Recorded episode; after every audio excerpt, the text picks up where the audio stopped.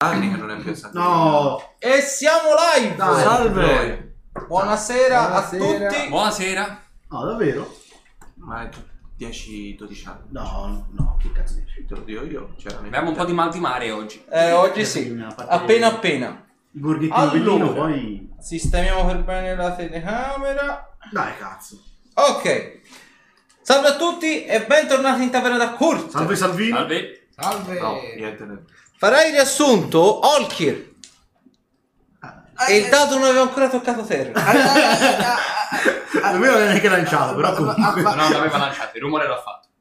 Io ho sentito tutto, ho visto tutto. Io posso farlo fino a un punto della sessione. Esattamente. Poi ti daremo una mano. Dopo devi improvvisare. Come devo improvvisare? Se la sessione è buona, paghi. Beh, ciò vuol dire... Se hai visto la replica in Taverna da Kurt, da buon giocatore dovresti saperlo. No, non ho visto la replica. Meno 2000 punti esperienza. No. Particolare attenzione a questo particolare. Mi raccomando voi, non dovete fare assolutamente come ha fatto Holkir.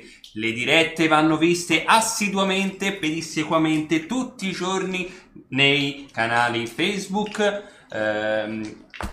Twitch... in questo momento, Twitch in questo momento, oppure in differita su YouTube. Ma bravi, usiamo Holkir come capro espiatorio. No, usiamo Holkir come fava da non utilizzare al di sotto dei 12 anni. Esatto. Perché? Questo. Come esempio da non seguire. Comunque, Holkir, prego, fai il riassunto, se non muori.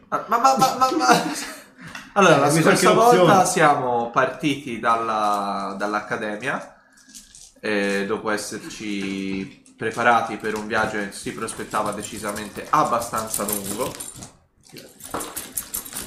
e per la strada abbiamo incontrato alcuni loschi figuri, diciamo tra virgolette, perché tanto loschi non erano, in realtà era una famiglia nobile di uno dei passati e attualmente presenti compagni di accademia di Castasir. Diciamo che si trattava di una famiglia abbastanza dedita all'edonismo più sfrenato e particolarmente avvezza a il come posso dire, non il ricatto, come si dice quando si cerca di comprare una persona, non mi viene la parola. Corruzione. La corruzione, bravo, non mi veniva. Che è un po' il tema della... Sì, esatto. Ma è passato... La corruzione tramite moneta sonante non abbiamo accettato, anche se Holkir dormiva già da un accettare, ero io. E hai rifiutato, bravo, 100 punti a Grifondoro. E loro se ne sono andati via un po' stizziti a dormire, perché insomma è stato come fargli uno sberleffo. E prima di partire la mattina dopo abbiamo anche incontrato due avventuriere, erano due gemelle mi pare, sì, con cui abbiamo conversato e che anche a loro non andava molto a genio scusatemi, devo interrompere un attimo la conversazione. Sangue dal naso. Sei citato alla parola. Sei citato alle gemelle. Le gemelle rosse erano questo effetto. Anche Holkir non è immune a questa cosa. Stiamo facendo un detto. Vabbè. Cartoni animati li hanno visti tutti quanti, Scusate. Esatto, e poi se vedono rosso c'è la censura. Vabbè, quindi continui qualcun altro mentre Holkir sta morendo male. Sto morendo molto male, precisamente male. Vada. È stato l'incontro con queste Lotus e Rose, dovevano recarsi a Mante e non ci hanno detto perché, per come, ma gli abbiamo consigliato di fermarsi alla tenuta di... Francis De Stefanini, se lo Conte, perché poteva avere del lavoro per loro e comunque dargli un posto dove dormire e quant'altro. Scusate. Abbiamo proseguito il viaggio e siamo arrivati alla città di Selim, se non erro, giusto? Sì. E lì abbiamo scoperto quello che già sapevamo, quindi che la città è non governata, perché la famiglia reale in realtà sono umani, ma tutte le figure più importanti, addirittura l'oste, sono tutti vampiri. Ci abbiamo scherzato un po' sopra, cosa che forse era meglio evitare su questa cosa. Non sarebbe il nostro stile. Ma non sarebbe il nostro stile essere pacati, divertiti qualcuno... così a sberleffeggiare. Qualcuno non aveva capito niente. Già. Esatto. Già. Faremo un resoconto. Abbiamo avuto un'interessante conversazione con l'oste la sera stessa, dopo aver fatto un giro per la città e aver visto un po' come funziona, in cui la gente sta bene nonostante siano governati da dei succhiasangue, anche perché abbiamo capito che sono vampiri vegetariani, vegani, e non succhiano il sangue, meglio, non succhiano il sangue degli umani, poi succhiano il sangue di altre creature magiche, mistiche. E quindi dopo aver parlato con l'oste tutta la sera, aver chiesto molte domande e scoperto la storia del luogo, abbiamo parlato con il suo superiore, il quale, oltre a farci la richiesta di sangue magico, quindi sangue di Beholder, sangue di Basilisco abissale e sangue di Illithid, ma ci ha sconsigliato di affrontare gli Illithid per vari motivi, oltre a quello, ci ha dato che gli sembravamo molto interessanti, ci ha richiesto di poter bere poche gocce del nostro sangue per assaporarne il tipo e leggere nel sangue alcuni nostri ricordi, o meglio, provare le nostre sensazioni in quei dati ricordi. Dopodiché non è successo altro, ci siamo congedati, abbiamo continuato a fare due chiacchiere con l'oste e poi niente, siamo andati a dormire in attesa della mattina dopo, in cui ci sarebbe stata la grande partenza. Ah, dimenticavo, durante i turni di guardia all'accampamento prima di arrivare a Selim, volgendo lo sguardo verso i Monti Oscuri, io ho visto diversi bagliori, come fosse un teletrasporto di massa, ma molti teletrasporti di massa, ininterrottamente per una decina 15 minuti. Invece il buon Holkir ha sentito nell'aria delle frasi in una lingua infernale, o meglio, nella lingua infernale, che diceva: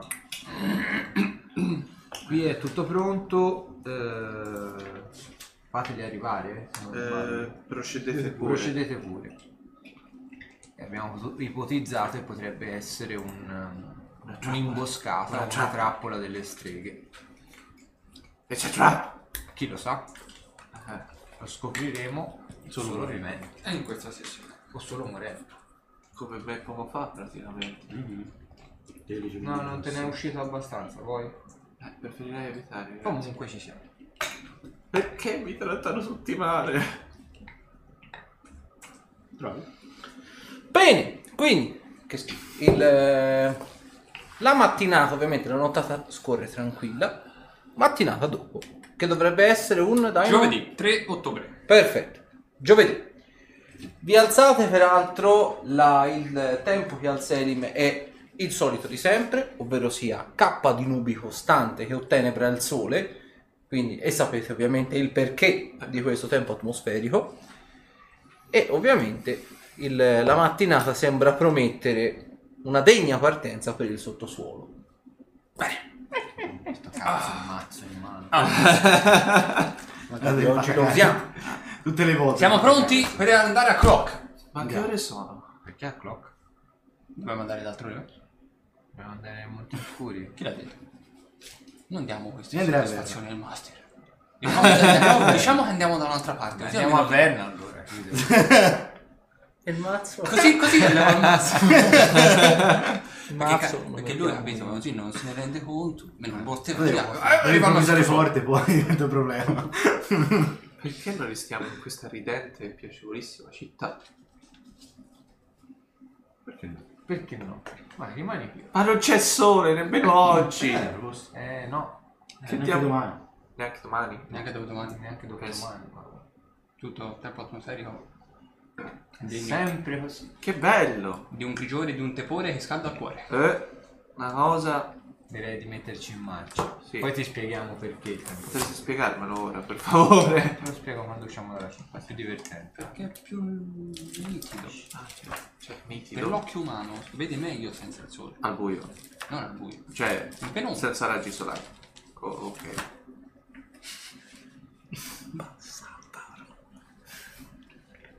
Vabbè. Andiamo, dai. Lasciamo i cavalli. Lasciamo cavalli e ci incamminiamo a piedi. Sono la bellezza di Newtech. Se volete la mappa, quella con i quadretti è qua. Un foglio vecchio di quasi 14 anni. Eh beh. 14 anni di pura follia. Destra A, lato A e lato B. Poi si riavvolge anche una penitenza. Allora, sono... Secondo me lo tiri fuori da lì e si spezza. È proprio possibile. Vai in bricioli. 30, sono 33 km. Ah, vabbè, in a pochini. Passo svelto. Cioè, arriviamo a sera.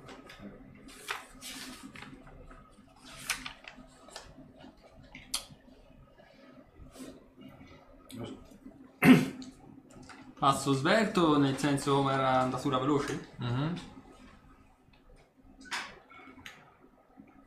Si fanno andatura veloce, locale, orario. Bene. Allora. Camminiamo tutti a 12 metri, vero? No.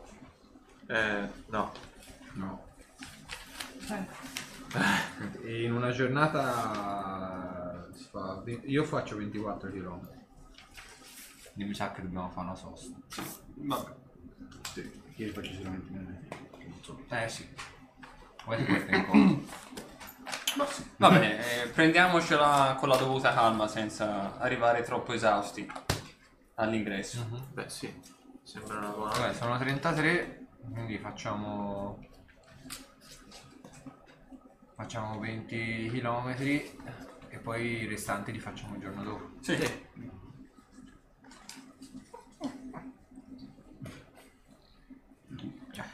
Non è ancora il tempo delle carte.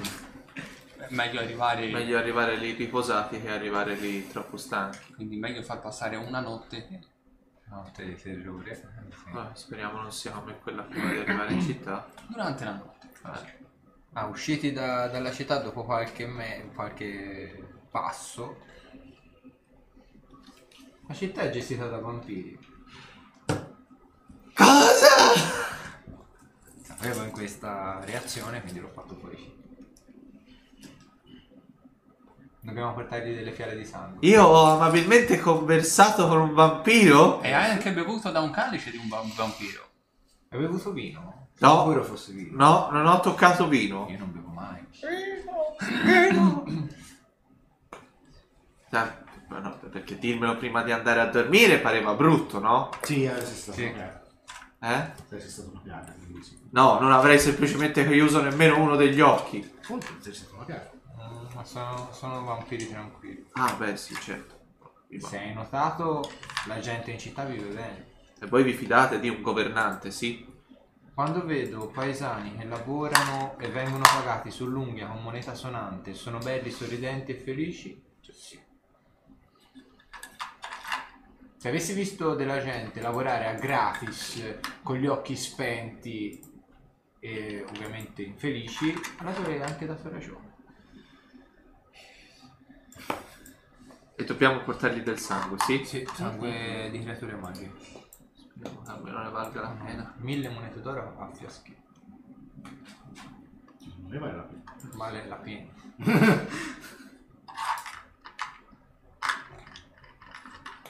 No, sotto lì. Dov'è il mio topo?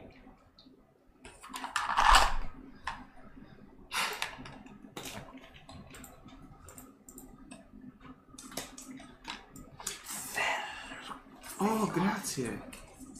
Scusi, Anche no. No. Invece questa teatro. Di felicità. Forse è più adatto, grazie. Durante la notte! Se succede qualcosa... Quindi, andate avanti tutto il giorno... Facciamo 20 km e ci accampiamo. Ok, quindi arrivate più o meno poco più di metà strada, fate un 60% di quello che normalmente insomma è la strada appunto preposta. La giornata scorre abbastanza tranquilla, vedete che al di là della città di Selim c'è un bel sole effettivamente che splende su tutta quanta la pianura circostante. Selim ha proprio la cappa di nudi sopra, quindi insomma è abbastanza evocativa come cosa in sé per sé. Ad ogni modo, la giornata scorre tranquilla, vi fate una bella giornata di cammino, non vedete molta gente passare da qui effettivamente, vedete che i pochi carri che effettivamente transitano via al sud passano molto alla larga dei Monti Oscuri, passano quasi molto più vicino a Selim, e più o meno pensate che la gente si possa essere fatta un'idea di quello che succede a Selim, ma non transita nemmeno lontanamente vicino ai Monti Oscuri, sebbene i Monti Oscuri siano stati chiusi dall'Inquisizione e pertanto siano inaccessibili. In serata vi accampate.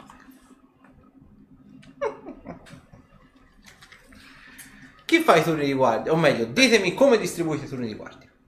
Come al solito, ma sì, dai. Primo, secondo, terzo, quarto. Quindi ipoteticamente parlando, dalle 10 a mezzanotte, da mezzanotte alle 2, 2, 4, 6, 8. No, 2, 4, no, 4, no, 6. 2, 4, 4, 6. E poi alle 6 vi alzate, sì vabbè, sono... È stata una giornata molto lunga, composta da read che uno non vorrebbe mai dover pagare tutti insieme. Comunque.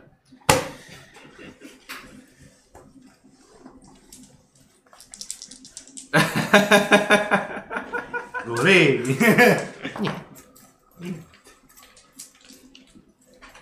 qualcosa è successo. Attenzione, verso le 11:40 di notte c'è una bella luna piena che splende in cielo.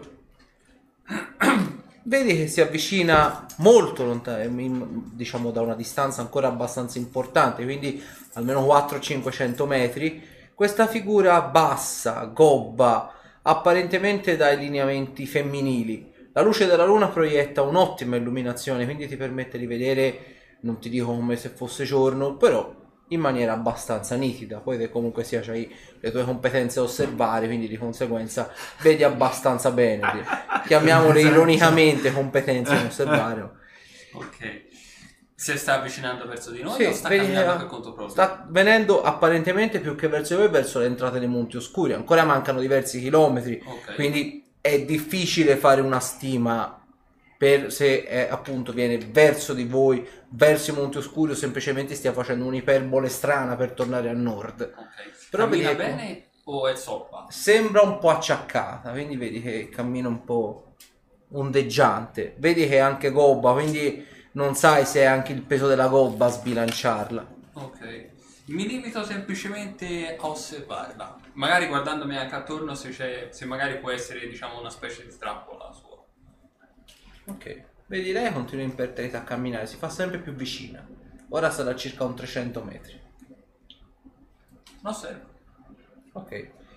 Noti peraltro una cosa, nel buio della notte, ora ovviamente appunto c'è la luna piena, c'è una buona illuminazione, però nel complesso ci sono dei momenti in cui ci sono i banchi di nuvole e passano davanti alla luna, quindi di conseguenza c'è questo vedo non vedo talvolta. Voi avete comunque sia il fuoco da campo, quindi avete un po' di illuminazione nel complesso. Noti una cosa, la sagoma, quando praticamente manca la luce e poi riappare, ti sembra quasi muoversi più velocemente, come se si stesse avvicinando pericolosamente in modo innaturale rispetto alla velocità di camminata normale. Questo quando passa la luce... Ok, mi volto verso di loro. C'è qualcuno, c'è qualcosa, niente? No, stanno dormendo. Holkir sta sbavando, basta. Va bene. Ok. In mano tiene qualcosa? Vedi, c'è una lanterna. Premete per farsi luce. Ok, va bene, perfetto. E... quando si avvicina intorno ai 100 metri... per il momento lo lascio, mi limito a osservarla. Ok, arriva più o meno intorno ai 100 metri.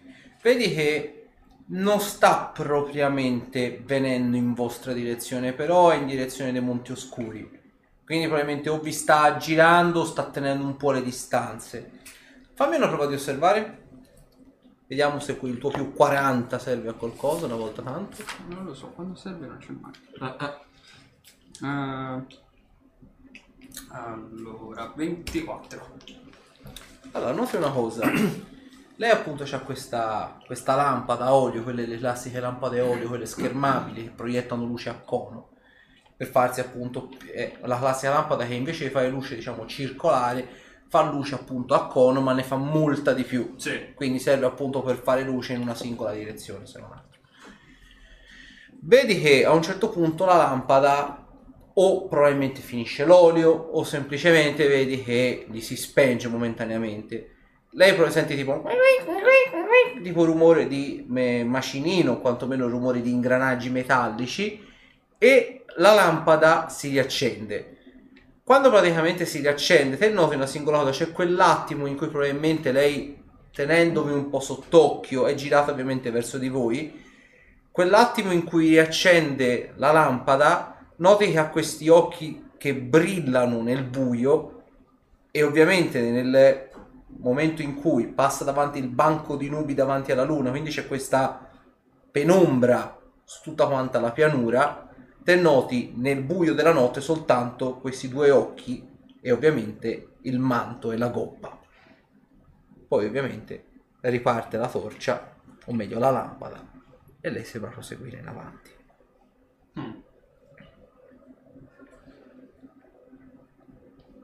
Sono occhi molto simili a quelli che potrebbe avere un gatto oppure anche Castasir, volendo. Quindi è una cosa abbastanza peculiare.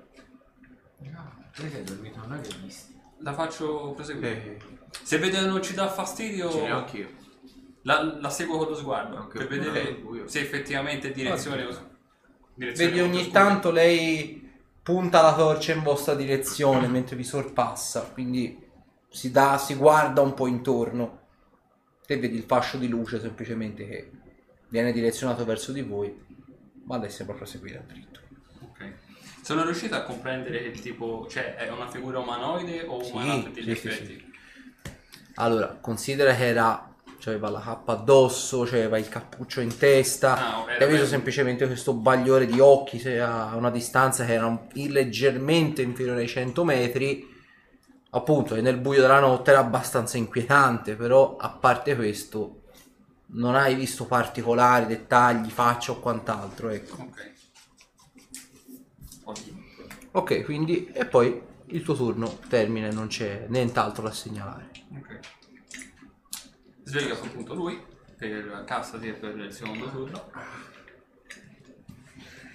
Dai, a posto?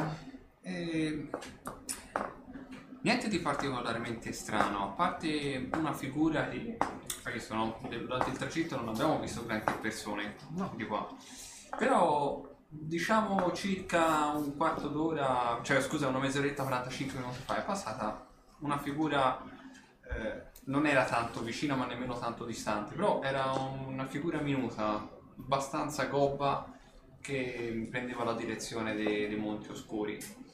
E no, sinceramente non è che abbia voluto né intrattenerci una conversazione né tantomeno sfidarla, anche se lo sguardo che utilizzava nel momento stesso in cui il fascio di luce lunare veniva attraversato dalle nubi era un po' simile a degli occhi un po' scintillanti. Non saprei però dirti con precisione cosa comportarsi. C'era l'oscurità. Sì, è come se gli si brillassero gli occhi. Ma a me? Sì, esattamente. Però ti ripeto, non ho voluto, visto e considerato che siamo ancora, veniamo da una lunga camminata, non aveva atteggiamenti ostili, stava sicuramente andando in direzione dei Monti Oscuri. Sì. Probabilmente si ripresenterà, perché comunque sia sembrava interessata. Mi fa strano infatti che una persona gobba, insomma, un deficit, si avventuri però con gli occhi. Non so se magari erano una sentinella o qualcosa del genere, però ecco. Gli occhi, quel tipo di occhi sono indice del mio retaggio. Può essere, ma non ti so dare la conferma assoluta, ti ripeto. era sì vicina ma non così tanto da poterle delineare ai minimi particolari. Cos'altro di particolare?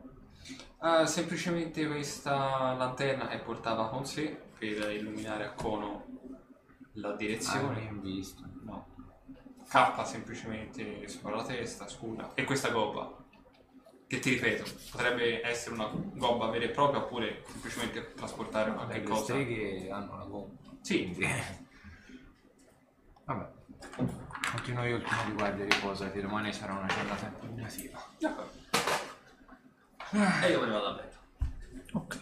Mi appoggio alla spada. Eccoci.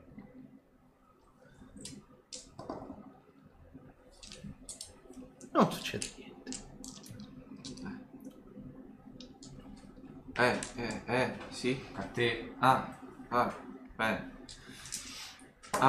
Un'altra notte. Occhio alle vecchie con la gobba. Alle vecchie con la mia. Occhio alle vecchie con la gobba. Oh. Non poteva essere più specifico. Oh.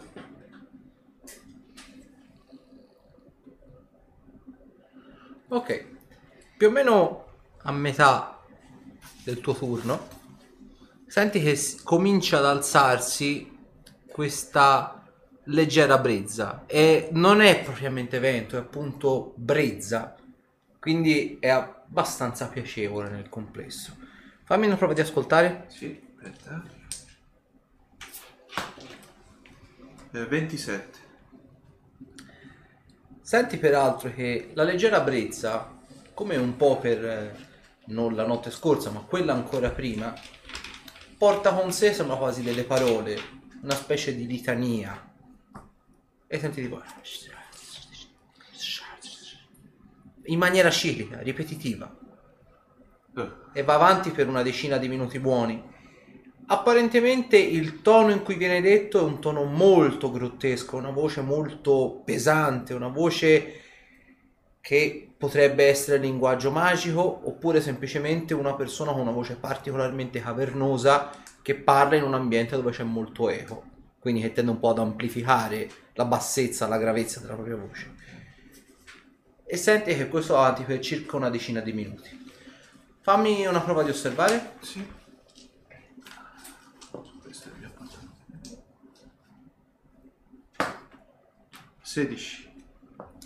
Noti una cosa, voi ancora ci avete un bel pezzo prima di arrivare ai Monti Oscuri, ci avete circa ancora una decina di chilometri, poco più, a nord, quindi né più nemmeno in direzione dei Monti Oscuri.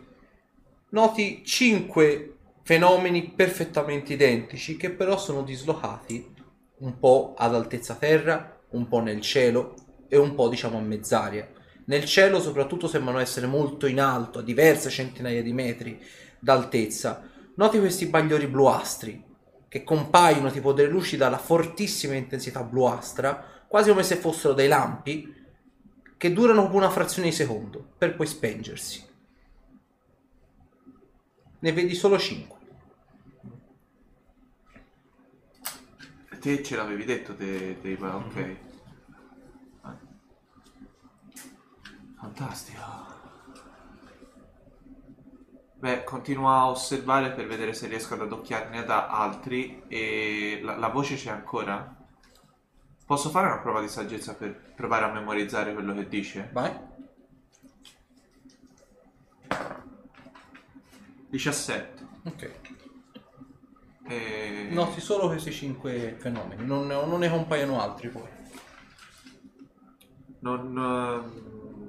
Come per la notte precedente, la prima notte in cui ho sentito la voce, provo a riscrivere quello che ho sentito, anche se non lo comprendo. Ok. Devo fare un'altra prova? No, basta la prova di saggezza di prima. E scrivo il che ho sentito, allora. Ok, perfetto.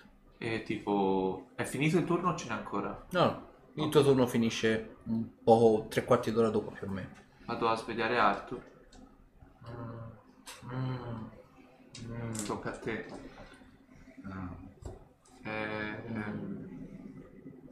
Ci sono state di nuovo le luci e ti do il fogliettino su cui ho scritto quello che ho sentito, la stessa voce. Un po' a leggere. Allora, Fammi una prova di sapienza magica.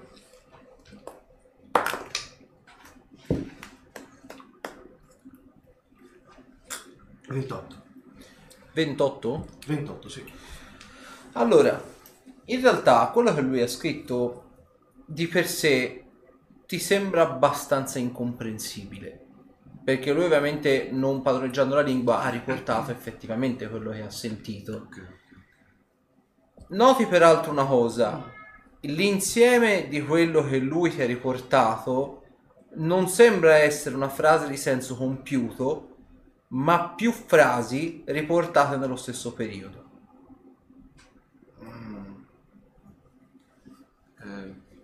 Sei sicuro di questa roba? Beh, sì.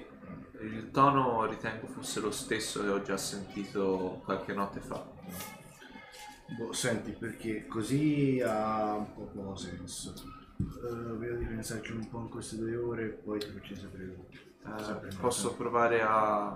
Posso provare a rileggere quello che ho scritto io per vedere se è più comprensibile o... Alla fine te, diciamo, te l'ha scritto al meglio delle tue potenzialità. Sì, perfetto. Mi dispiace, non potevo fare... C'è qualche parola che non riesco a capire, che non riesco a codificare in qualche modo? Ce ne sono giusto un paio, perché alla fine probabilmente anche perché appunto lui non padroneggiando la lingua ha scritto una cosa e...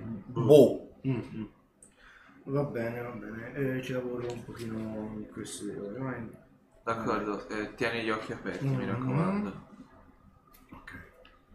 E mi metto a dormire. Andiamo una sciacquata al viso. Ok. E cerco un po' di mettermi a leggere questo coso. Perfetto. Per cercare di dargli un senso. Allora, il tuo turno all'atto pratico segue abbastanza piatto, non succede niente. Rimani un po' a studiare queste frasi e l'unica cosa appunto che ti viene in mente è che non è una semplice, diciamo, frase che può dire una singola persona, ma sembrano essere tante frasi accavallate l'una e si sovrappongono, quindi magari senti la parola di uno e poi la parola di un altro, magari sono discorsi che non sono una botta e risposta, sono più frasi tutte messe insieme, mischiate. Ma su quel discorso non si riesce a capire comunque. Allora, noti, diciamo, riesci a capire, diciamo, capisci a grandi linee 5 frasi, per così dire. La prima è: per il momento sono a distanza. Aspetta, ti do il tempo di trascrivere. Per il momento sono a distanza. Non c'è pericolo. La civetta è passata. E l'ultima in realtà è: verde, passato, albero. E qui si ricompone al fatto che, essendo le parole mischiate, alcune frasi sembrano non avere proprio senso. Ok. Prima per il momento tutto tranquillo, giusto? Sì.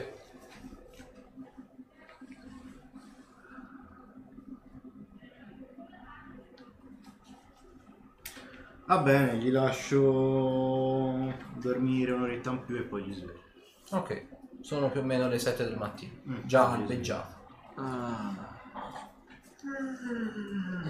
Ci sono tanti altri problemi stanotte? Tutto a posto? Sì, tutto a posto. Ho lavorato un po' sulle frasi, su quelle che mi hai lasciato.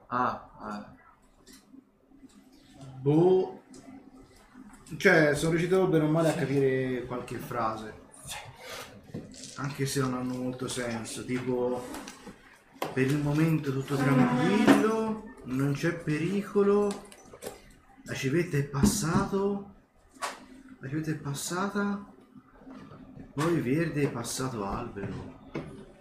Questo è un problema di senso. Non sembra avere senso effettivamente. A parte forse per una frase. La civetta è passata. Perché? Perché durante il mio turno di guardia è passato un soggetto, una vecchia con una gobba che recava in mano una torcia.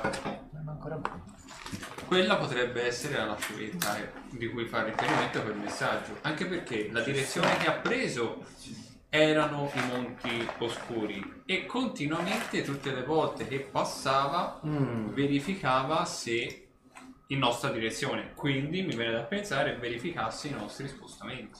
Che aspetto aveva? Vecchia trasandata, cioè insomma è una figura minuta, non era così vicina né così lontana da delimitarne bene i contorni, però era... Non ha fatto caso del romo, schermamento magico, comunque una funzione, non essere la magia. Non mi sono concentrato su tali aspetti, sinceramente. Poi, però ho notato che quando svaniva la luce lunare i suoi occhi brillavano, come brillano esattamente quelli di Castasir. Una vecchia, quindi è un riflesso. Da sola, in queste terre, con occhi che brillano. Poche ore dopo, voci nel vento. Chissà perché non penso a coincidenze. No, è per quello che ti dico, è l'unica frase che mi viene da pensare a questa. Una bella imboscata. Ma... Oh, a proposito, ho visto anche altri 5 bagliori.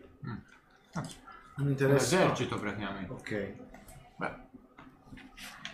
O se no hanno interesse al fatto che noi non andiamo a rompere le scatole alla Monti Oscuri. Sì. Però... Chi ci può... O quello che viene in mente è una... Nei nostri sogni hanno scoperto che vogliamo andare, ci vogliono impedire di arrivare a questo suolo per sciogliere l'incantesimo, perché magari fa comodo quello che stiamo portando dietro. Cioè, le informazioni sono la chiave per governare il mondo, quindi... eliminare 3 fonti di informazioni preziose può essere sicuramente fastidioso, quindi probabilmente ci sarà in qualche modo di qualcuno che cerca di farci allontanare da tutto ciò. Noi vogliamo farlo di non farci entrare. Sinceramente voglio liberarmi questa spia nella testa, vorrei farne anche a meno, fare anche con la miei. La mia era una domanda retorica. Quindi andiamo lì, spacchiamo quello che c'è da spacchiare e andiamo avanti. Sì, sono d'accordo. Anche perché oggi arriveremo agli ingressi. Vediamo che ci sarà da attendere a questo punto. Forse possiamo riuscire a entrare passando inosservati? No. Non credo proprio. Ci sono alla ricerca di noi. Allora, date i bagliori che ho visto io, i bagliori che hai visto te, lì davanti ci sarà un esercito a aspettare. O lì dentro. E non sarà un comitato di benvenuti.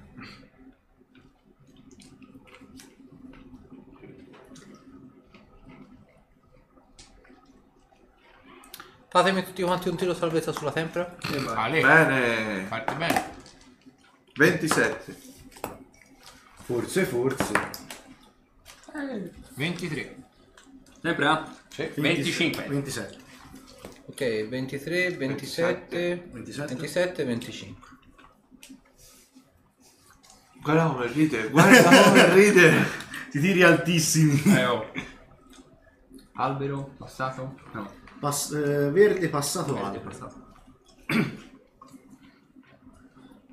Vabbè, ma c'è... avvertiamo che c'è problema, avverto qualche cosa di... va bene, allora... Qualcuno mi stuzza? Fare colazione... Qualcuno mi stuzza la mente? Ah? No, dico, qualcuno mi stuzza la mente? No. Io no. Possiamo andare avanti, ragazzi? Certo. Vediamo di arrivarci prima o poi a questo buco. Sembra l'armatura. Che spada posso usare? Tutte e 3. Contemporaneamente. No, volevo fare. Pesante. Uso un argento. Allora, andiamo. Quindi, dritti a cannone verso Monti Oscuri. Allora, gli ultimi 13 km a fuoco. Gli ultimi 13 km, quindi più o meno li fate poco meno di metà giornata, arrivate più o meno verso le 14. Allora, il viaggio prosegue tranquillo. C'è sempre una bella giornata di sole. Stamani mattina sembrano esserci un po' di nuvole in direzione sud, non tanto belime quanto proprio un fronte temporalesco che arriva dal mare. Quindi tecnicamente un po' di luce in meno ce l'avete, però nel complesso c'è sempre un'ottima illuminazione. Notate peraltro una cosa, i Monti Oscuri in sé per sé, come si è detto la scorsa volta, sembrano essere un enorme, diciamo un dente, un canino nella fattispecie, seghettato, quasi frastagliato, appunto per il solito discorso che quando gli dei fecero la guerra sul piano materiale, apparentemente deformarono questa catena montuosa durante questa battaglia epocale, e quindi apparentemente i Monti Oscuri, questa catena montuosa, ha assunto questa specie di forma insolita, per così dire. Man mano che vi avvicinate, sarà un po' per le leggende, sarà un po' ovviamente per la loro forma insolita, mi comincia a venire un po' di, più che angoscia, un po' di senso di pesantezza. Effettivamente i Monti Oscuri non sono una cosa bella da vedere, ancor di più l'enorme bocca che conduce nel sottosuolo, questa enorme caverna oscura, quindi senza un minimo di luce, fatta eccezione ovviamente per i primi metri dove la luce solare riesce a penetrare, e si vede tangibilmente questo velo azzurro magico che ovviamente va a permeare tutta quanta l'entrata, segno distintivo ovviamente del fatto che l'entrata è sigillata. Davanti all'entrata, tuttavia, notate quelle che sembrerebbero essere 4 figure più o meno umanoidi, quindi sempre sul 1,60 m, 1,70 m, incappucciate, a fare una specie di catenaccio. Sono davanti, sono tutte quante appunto con questa cappa che gli copre sia il volto che le mani che ovviamente il resto del corpo, e sembrano quasi puntare in vostra direzione, quasi come se vi stessero aspettando. Eccoci. La hai dentro tua? Ah? No, io sì. Vabbè. Sì. Colori si vedono? È la classica cappa da viaggio marrone. O al massimo grigia. A sorvegliare l'ingresso dei monti ci sarà sicuramente, il sottosuolo ci sarà gente. Spero che non sia un'allusione al fatto che fosse un inquisitore. No, perché quello è. Sì, parlaci che con questo. Perché io non ho reminiscenza di come trattavo con loro. È comunque più diplomatico di noi. Quindi devo usare questa lettera I. Volete sì. Mandare avanti me? Sì. Ci servi vivo per l'ingresso. Va bene. Fino lì servi vivo. Poi dopo. Certo, non li posso ammazzare. Sarebbe meglio evitare. E mi avvicino a questi 4 allora. Allora, senti come se ti avvicini con il plico in mano. Parla una delle 4. E senti che parla ovviamente con questa voce, già lo vedi come ti avvicini che la corporatura è palesemente femminile, e vedi che prende appunto la parola. Avete fatto un lungo viaggio per arrivare fino a qua, avete conosciuto delle persone particolari in una città qui vicino, tutto questo viaggio per rompere un malocchio? Tipo, come dice questo, mi giro verso di voi forte. Non grazie, sono inquisitori. E voi chi sareste? È rilevante? Beh, sì, sì, insomma. Visto che sai i cavolacci miei, direi di sì. Beh, io sono nessuno, noi siamo nessuno, ma tutto nell'insieme siamo una congrega di persone che avete già affrontato in passato. Credo che non ci sia bisogno di dire altro. Già tempo addietro vi abbiamo proposto un tentativo di pace, una tregua per così dire, e l'avete in maniera piuttosto puerile scartata.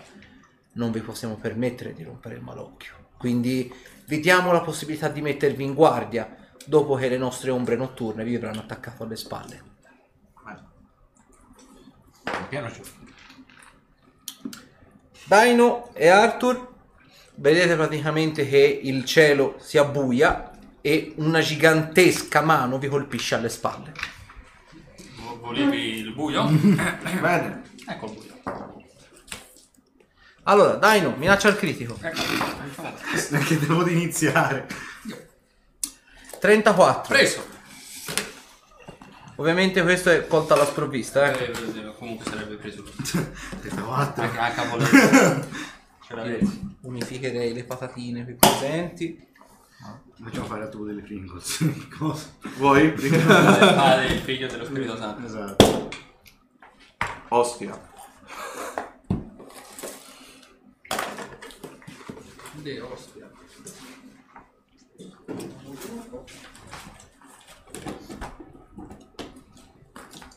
Chissà se abbiamo sopravvivuto. Ma...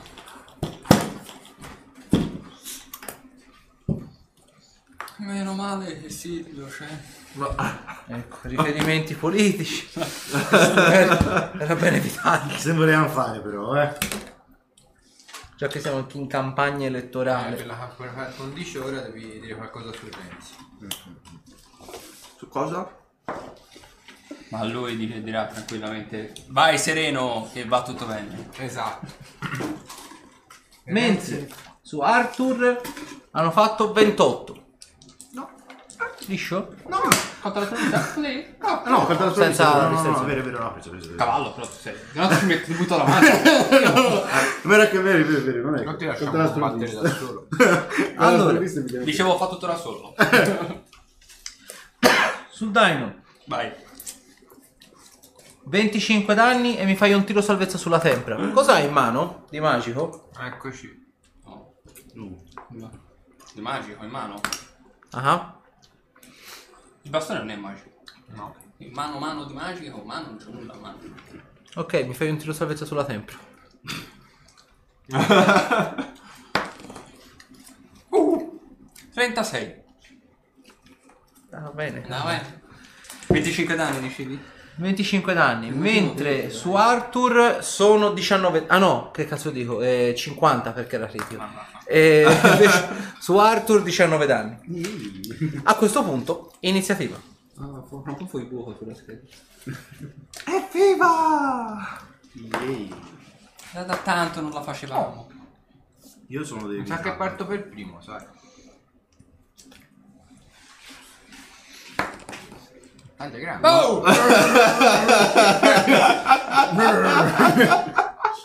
Quanto hai fatto? Ah? 21. Ah, oh, 25. Anzi, spostiamo tutto quanto più in qua. Io ho fatto un bellissimo 13. Io ho fatto 6. Yay!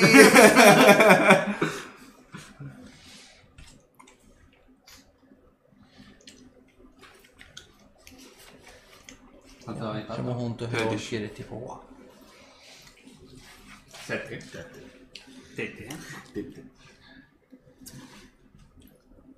Quindi, iniziativa loro.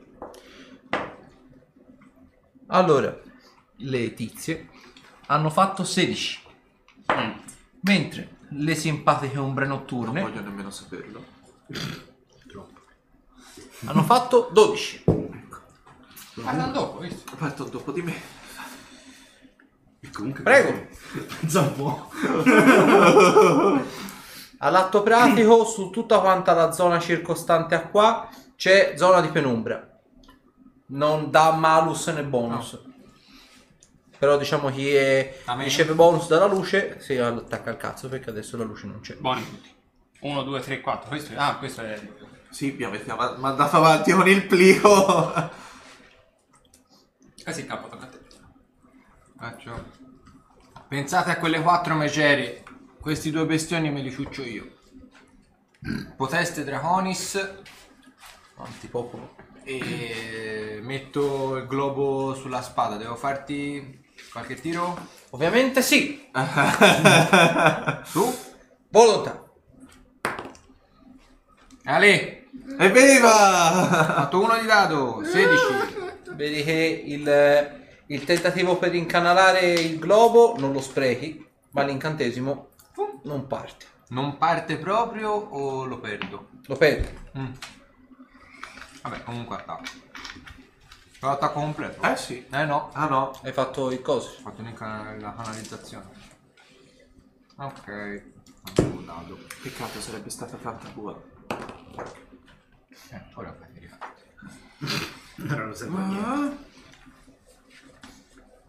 33. Preso. Cazzo. 11 danni. E ho fatto 1. Che arma c'hai? Argento più 2. Bravo. Dopo? Tocca a me. Le ombre notturne teoricamente sono non morti. Sì, anche okay. Praticamente. Praticamente. Quindi sempre praticamente dovrebbero essere immuni, cioè dovrebbero prendere danni all'energia potente. Esatto. Bene. Mm-hmm. Allora, così non si sa, sulla difensiva, ci sa, si dovessero fare cazzate in questi frangenti. Un bel vigore inferiore di massa potenziato. Boom boom boom. Sì. Allora, quindi aspetta, fammi fare un po' di calcoli, perché sarebbe allora sarebbe... Vigore è quello che gli dà quanto? No, andiamo. Ah. Ti faccio il tiro salvezza sulla volontà. Vai. Allora, il primo ha fatto 34, l'altro ha fatto 19. 19 nei denti. Ciccia! Ma danni nel tempo, bella rovina.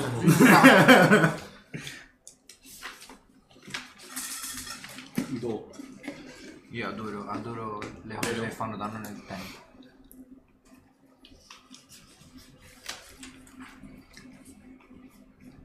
Perché te ti vuoi mettere da una parte? Bob insegna. Bob. Dio benedica World of Warcraft. Sono 10 anni. Mia madre. Quell'altro è volontà nega, vero? Sarebbe innocuo. A parte sarà come il cura ferite. Sì. Sarà come la medesima cosa. Il cura volontà ferite. Nega comunque, sì. Questi incantesimi ci sento di farlo tutte le volte il... In realtà no, perché questo qui no, non ti parte? Ok, okay. No, okay, okay. No, perché qui c'è un po' di incantesimi paradotti e devi farlo fare tutte le volte di salvezza. Dipende un po' che effetto è. Okay. Perché se tipo toglie tipo anche il fuoco oscuro ti toglie costituzione tutti i round, quindi è permesso di fare il tiro. È duopo. Ok. Quindi Dain ha fatto, allora quindi l'altro le mie io ho attaccato questa. Ok. Allora, Holkir, che sei un pochino lì nel mezzo. Dai incantato. Allora, sì, come azione gratuita, sì, ti sparano tutti e quattro il dardo incantato. Sì, gratuito proprio. C'è il fermaglio dello scudo? No, ci abbiamo tutti scudo. Ah, ok, con permanenza. Bella figa. L'altra volta l'ho dimenticato, stavolta no. Vedi? Bravo, raga. Arrivare quasi alla morte serve. Buscando si impara. Perfetto. E ancora. 4 palle di fuoco, tutti e 4 tiri di salvezza sui riflessi. Tutti? 4 tutte insieme? 4 tutte insieme. Io non so senza passare dal io via. Non so se ci arrivo vivo. A dopo. Allora, sul primo ho fatto 21.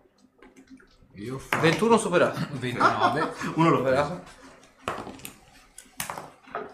Secondo preso tutto uguale, guarda. 27. Superato. 32. Sì. Ho fatto 18.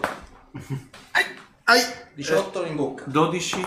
Fatto 11 in bocca, okay. Danno sull'arma, vaffanculo. 30 superato. 28 22 superato, 25. 22 superato, 25 okay. Superato. Allora io ne ho preso uno pieno e gli altri 3 di mezzo. 19 21 19 superato. 21 superato. Ok, 2 pieni e 2. Ok, io faccio i danni ovviamente per ogni singola presa piena e voi in base a quello dimezzate quant'altro. Comunque sono 35 per ogni palla di fuoco, presa piena. Che cazzo. 35. Merda. Ovviamente Tebur quella hai fatto 1, i 35 vanno sull'arma ma ci toglie la durezza. Sempre toglie la durezza prima. Ok, va bene. Sono 35 a palla di fuoco e il resto. Sì. Io sono scoppiato.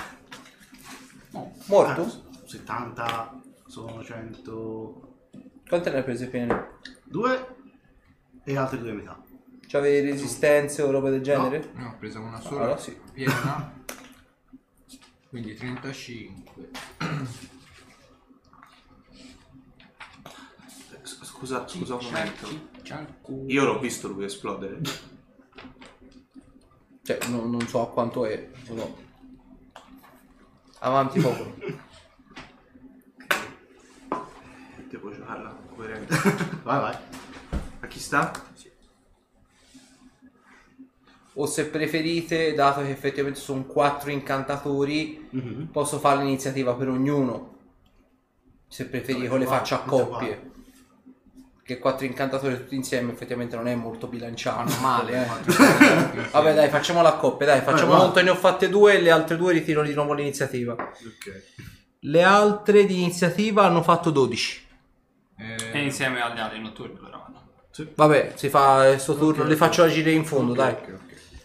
Quindi fatemi, rifatemi tiri salvezza, dai. Su 2? Sì. Ah, allora l'arma. Sì. Cagato io, effettivamente. 4 incantatori. 4 incantatori tutti insieme. Non 22 non l'ho preso. 22 no, passato. E è comunque uno nei denti, sì. Che sì, anch'io.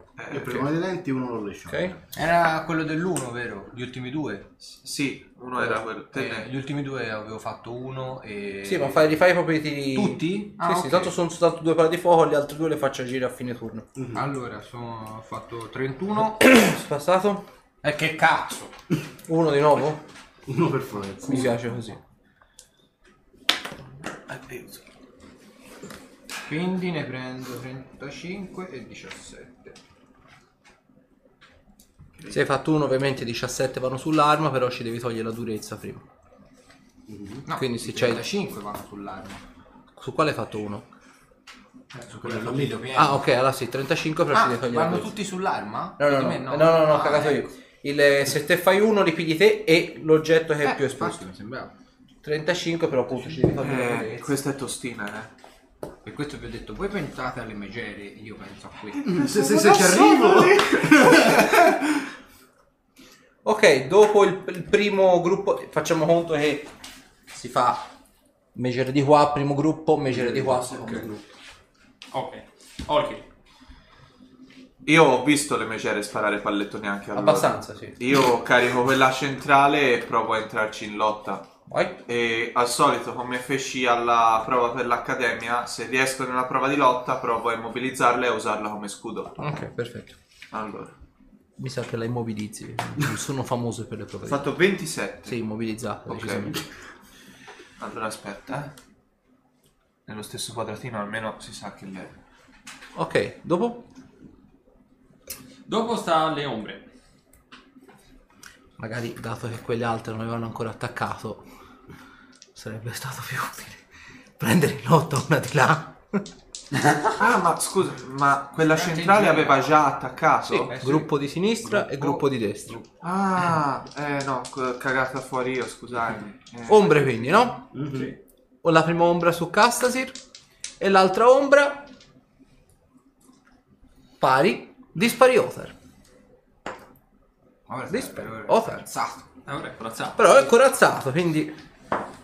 E ti va di culo che non sono incorporei, se no l'armatura gli passava attraverso. Allora, sul buon Castasir abbiamo 37. È la Madonna. Preso. Sul buon Othar, ti andava di culo che non c'è il critico a 19. No, 37. È preso. Se mi dicevi liscio, cara, me ne andavo via. 37. Allora. 31 su Castasir, 14 di 31 su Othar. Vedi, iniziamo a fare passo. Dai, Othar. Allora, hai armi magiche in mano? Sono da capo a piedi magico. Mi fai un tiro salvezza sulla terra. Eccoci. Per la spada ovviamente, quella più esposta. Othar ha l'armatura magica? No. Ok, allora niente. L'avarzo 21 No, no, dai. L'armatura dell'arma diminuisce di un +1. Cazzo. Fammi una prova di conoscenza delle religioni. Delle religioni? Sì. Grazie. Intelligenza. Oh, buono. 20. Previso. Te sai peraltro che il risucchio di energia dell'oggetto non è permanente, ma hai 24 ore per ripristinarlo tramite un dissolvi magie o uno spezzare incantamento. Passate le 24 ore, se non l'hai dissolto, il +1 si fa farsi benedire per sempre. Come Amen lo fece sulla tua ascia, esatto. Che bello. Ringraziamo Amen per le sue prove da Chierio. Quindi, le ombre hanno fatto, sta... Arthur. Allora, io intanto tre passi coglioni da qua. Da guardata delle ombre. Dove vai? Mi sposto da parte, non se mi esco di così. Perché la opportunità, sì, esatto. Quindi rimarrei dove sono. Sulla difensiva.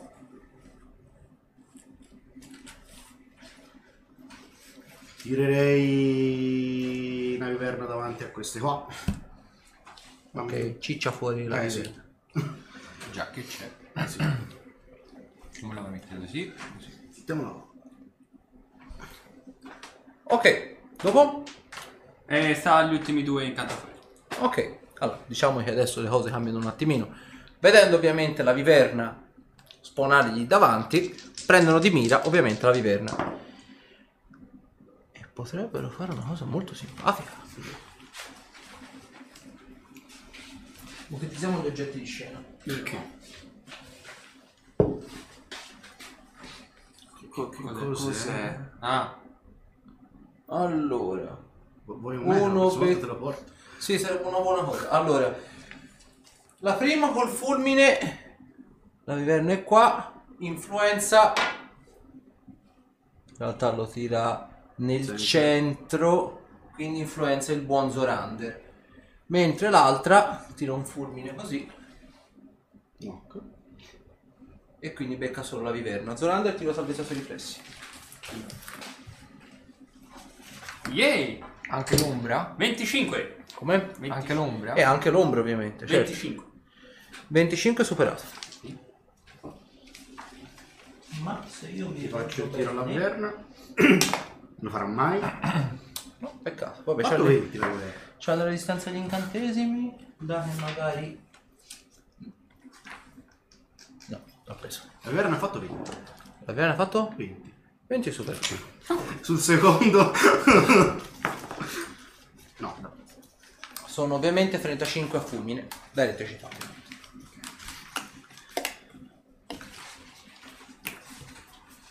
Allora.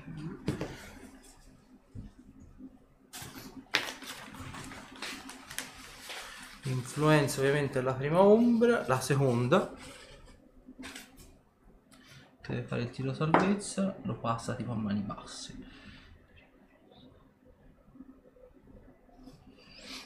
Ok, dopo si comincia a Castasir.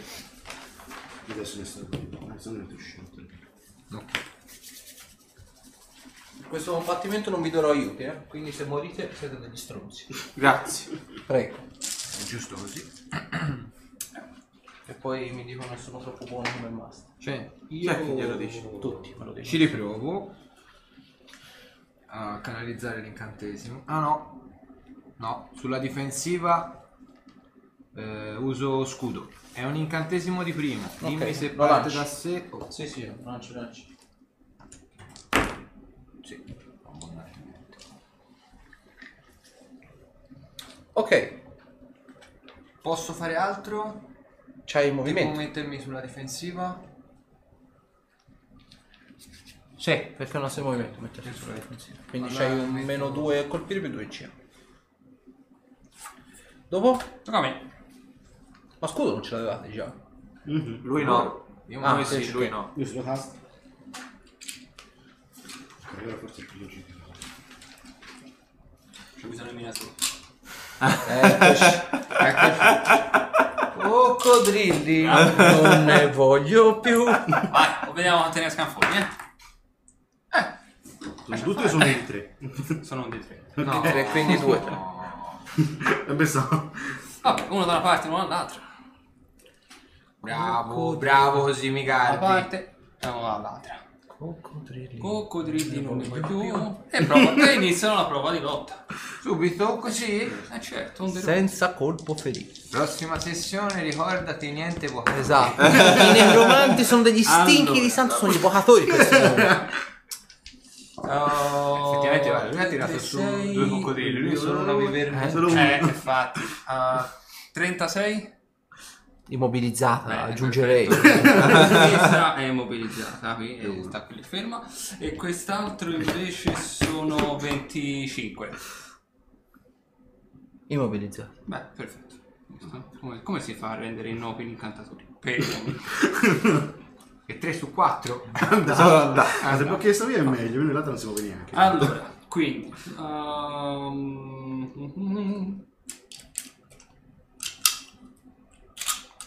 ecco. 200 danni. No. Allora, sono su 1 sono 22 danni e sull'altro, questo è in video, come l'hai detto, 23 danni. Su questo qui 23. Che miniatura è quella? Che non ci vedo. Lanciere, sì, non mettiamo lanciere. Quanto hai detto? 23? 23. Ok. Qualcun altro vuole cicciare creature? Siamo pronti a ogni cosa. Ci sono anche gli elementari poi. Dagli anche queste idee. E dopo? No, ce l'avevo già l'idea, non ti preoccupare. Allora, loro 10 punti ferita. Cioè lui 10 punti di ferita. E noi? No. Sì, voi sì. Ah, ma è il vostro turno. Al nostro turno. Al vostro turno. Non li ho presi, cazzo. Dopo? Sta ancora a Zorander. Ha cicciato gli elementari. Sì, i coccodrilli. La prossima volta sono gli elementari. Abbiamo anche le miniature di taglia grande. Perché non è chissà come mai ti abbiamo regalato tutte queste miniature di taglia grande. La gioia di grandi piccini. Quelli di sinistra prova ovviamente a liberarsi. Non ce la fa. Quindi a questo punto l'altro simpatico ragazzo, quello che ha Holkir in lotta a sua volta, allora 25 vediamo, ce la può fare. Vediamo un pochino, dai su. 36. Ah, fantastico. Di 11. Ancora immobilizza e quindi niente. Cazzo, così mi piace. E loro hanno fatto. Anche il toccantino. Ok, vai. Le rete non ci danno in mano, e che non bisogna fare qualcosa nostro. Le mani le mettete voi. Domanda, quando hanno lanciato gli incantesimi, hanno usato componenti, cioè hanno gesticolato o hanno gesticolato? Sì. Posso provare a legarla mentre sono in lotta? Spezzarle un braccio ci vuole la prova di forza, legarla ci vuole la prova di destrezza. Boh, sì. Considera che ovviamente lei cercherà di smanaccarsi, di liberarsi, quindi... Allora provo a trattenerla ancora in lotta. Piantagli il cazzo per il fegato. Non gli farei comunque niente, la cosa migliore che posso fare è prendere tempo. Posso decidere se attaccarla e fargli poco e rendervi di nuovo vulnerabili, perché perderei la lotta. Io dovresti. Non è leggera. Non la perdo la lotta se prova ad attaccarla mentre è impegnata. Cioè, in realtà te la puoi tenere immobilizzata e allora faccio no, pensavo che è un'arma leggera. Cioè. Un'arma leggera. Allora la attacco con quello stellare. Non è extraplanare. No. Peccato. Peccato.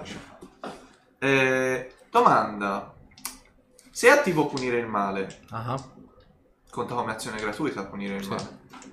Punisco il male con la punisca stellare. Allora, tienimela in lotta innanzitutto. Sì. Vabbè, direi sì. È in lotta immobilizzata. Ho fatto 20 e lei ha fatto 2, quindi ok. Diciamo la tieni con un piede. Così. E uso il Kukri di metallo stellare folgorante. Ok, okay. Un attacco ovviamente. Sì, ovvio, uno solo. Un attacco. Ma io... ha fatto 20 e ora ha fatto 1. Ha fatto 1. Ritira con un meno 20. Non la colpisci però. La speranza non può morire. State mobilizzata. Aspetta, quindi c'ha un meno 8, cioè, quindi ci sta anche tu. Allora ho fatto in tutto 33, quindi 13 tecnicamente. Allora ci può stare, perché solo perché è immobilizzata, se no dubito forse. No, se non fosse stata immobilizzata ciaone, però ce la potrei aver fatta. Quanto? 13. Non ci credo mai. Cioè, oh! Sì. Solo perché è immobilizzata, quindi c'hai meno 8 e perdi anche la destrezza, se no mai anche Oruga. Non ci credo, colpire con l'uno di dato è clamoroso. È clamorosissimo. Diciamo ti fa sentire di avere il cazzo veramente duro. Oh. O sei tanto forte allora. O l'altra è tanta pippa. Allora gli faccio... Diciamo sono casistiche un po' particolari, perché già in lotta avrebbe ripreso il più 8 e la destrezza, però qui vedo meno 8, meno la destrezza. 7 danni più... Degli fisici... Sì, sì, ho già... Allora, i fisici sono 5. C'hai l'arma? Metallo stellare? Quella metallo stellare. Metallo stellare? Considerala come adamantio. Adamantio. Adamantio... Bello, loro non hanno riduzione. Quindi sono 5 danni fisici più se ne aggiungono 2 da elettricità, 7 e 10 da punire il male. 17. Dopo ombre notturne. Ombre notturne stanno. Eia. Eia. Eia. Allora, quella seguita su Castasir e l'altra seguita su Othar. Perché Othar gli sta sul cazzo. Tanto c'hai il vigore. Allora, sul simpatico Castasir. Però cerca di lisciarlo. Sono 30. No. E sul simpatico Othar sono 33. Sì. Guarda come gode lui, guardalo. Cattivo. Sono 23 danni in totale. Ricordati di segnargli 10 da vigore. Gliel'ho segnato prima al turno su. Perfetto. Ok, loro hanno fatto... Castasir. Ah, non t'ha preso. Non aspettava altro. Che bastardo. Pazzi di merda. E poi non c'è niente di interessante. Boh. È solo grosso. A parte sì. Coso? Hanno già attaccato, hanno già agito. La capacità speciale la possono fare. Ma che cazzo? Allora, il buon simpatico Zorander mi fa 2 tiri di salvezza sulla terra. Oddio, che dolore. Per me? Per te. Per me. 2 simpatici sulla terra. 1 di vai, perfetto. E l'altro sono 35. 35 superato. Quell'uno e l'altro ha fatto un po' di dado. Vediamo se mi ricordo com'è. Speriamo di no. Gli uno stanno fioccando stasera, Contagio. Ma guarda, è andata. E mi sbagliamo un veleno e ti è andata di uno. Per noi togliamo un D10 in Costituzione. Contagio, Contagio ti dà una malattia. Ma era meglio il veleno. Vedi, ti ricordi male, era veleno. Era veleno. Ah già, è vero. Vediamo cosa posso scegliere. Bello. Bellissimo. Dai, non me ne fai. Ah no, la contrai direttamente. Allora io ti darò. Dato. Sì, perché il dato dovrebbe scegliere lui. Quella più peculiare. Febbre della gallina. Gallina. 2 danni in saggezza. No. Brutta questa. Brutta. Posso fare qualche prova? Sei malato. Febbre della gallina. Ora semplicemente sei malato. Ogni giorno puoi rifare il tiro salvezza sulla tempra per guarire. Se no continui a beccare danni su danni. Non sono ovviamente non sono permanenti, sono danni temporanei questi. Quindi comunque te con un ciclo di sonno completo ne recupereresti uno, ma ne subiresti comunque di nuovo, non so per il tiro salvezza. Una volta al giorno? Una volta al giorno. Quindi diciamo dopo il prossimo, alle prossime 24 ore puoi ripetere il tiro per guarire. Sulla tempra. Sulla tempra. No, perfetto. Quindi loro hanno fatto, ti è andata di culo perché l'altro è un dito della morte. Ah, esattamente. E tanto c'era una volta al giorno, quindi guarda. Poi tanto l'altro ce l'avrà, quindi il prossimo giorno faranno a incrociarsi, no? Allora, dopo loro hanno fatto, a chi sta? Dopo loro hanno fatto erano gli incanti. No, e le ombre. Ah, Arthur. Ok.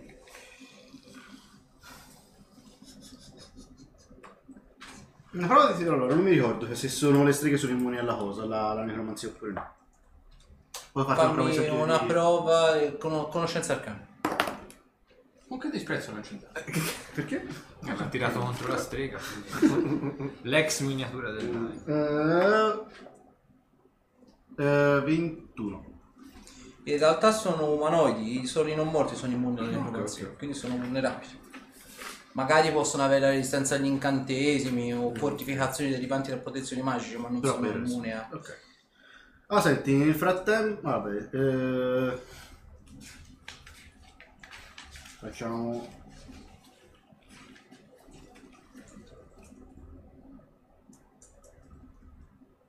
una distruzione su questo. Che bello. Ok. Ti faccio un tiro a distanza. Meno male la roba. Troppa roba intorno. C'era della verba. È l'emozione del momento. 17. A contatto? Contatto a distanza, sì, raggio. Sì. Allora, sì, preso. Non c'ha la resistenza, perfetto. Tiro salvezza sulla tempra. Allora. 23. No. Ok. Sarebbe morto, quindi ti faccio i D6. Sì. Se vuoi puoi prendermi anche la media, se preferisci. Di settimo livello. Ma quanti sono? 35. Cosa? Sono 100. Morta. Rimane un mucchio di polvere. Sono lì, io probabilmente vedo la cosa con la coda dell'occhio. Così. Dust in the wind. Devo partire, sì. No, lei è immune, quindi... Ricordatemi di non farlo mai arrabbiare! Ah, ma lei non è esplosa? No, lei non la... No, esploderà tra un po'. Occhio. No, lì c'è lì... boh, farò caricare un'ombra notturna. Decidete attraverso Othar? Sì! Se ci arriva posso farlo anche di qua. È zombie? Sì. Quindi può fare... Ma la carica... La cosa, la... sì, o fai il movimento o un'azione standard. Okay. La carica sarebbe un'azione non complessa. Ok, allora, un pezzo. La muovo semplicemente qua. Ok, quindi Arthur ha fatto dopo? Sta all'altro incantatore.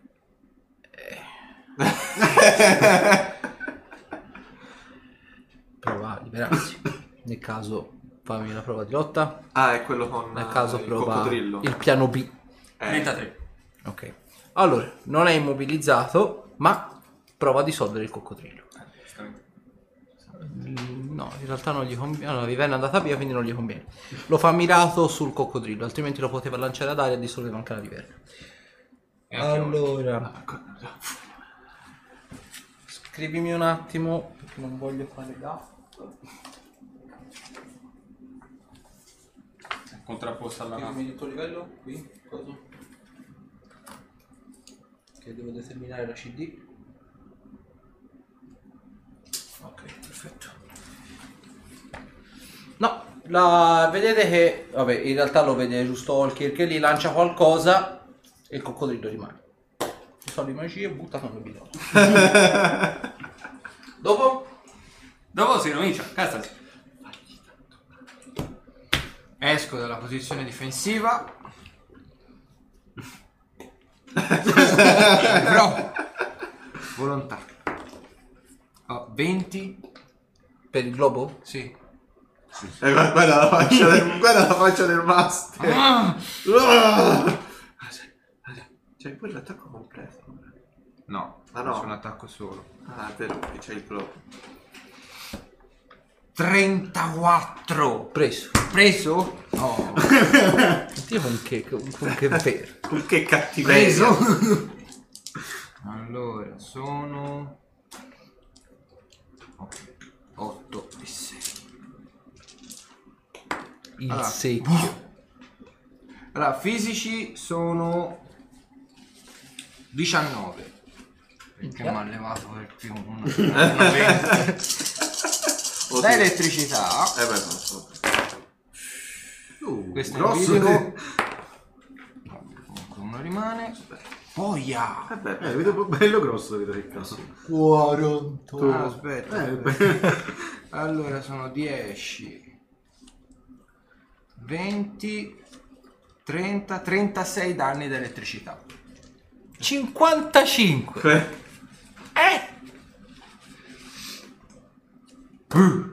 Prendo anche pochi punti ferita. Ok, dopo Castasir tocca a me.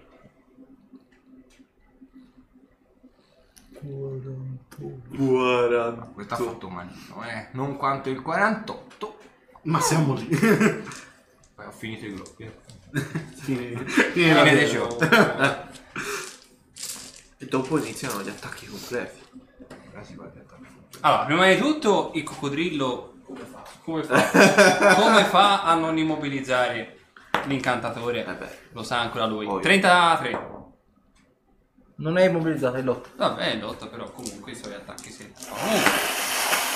Questa è tanta buona. Fatto critico? Ah no, ho fatto 8 e 8. Ho fatto danno pieno. Allora, se era detto e quindi sono 8. E fai tiro per colpire comunque? Sì. Magari ti scappa il critico, il concetto di fondo è quello.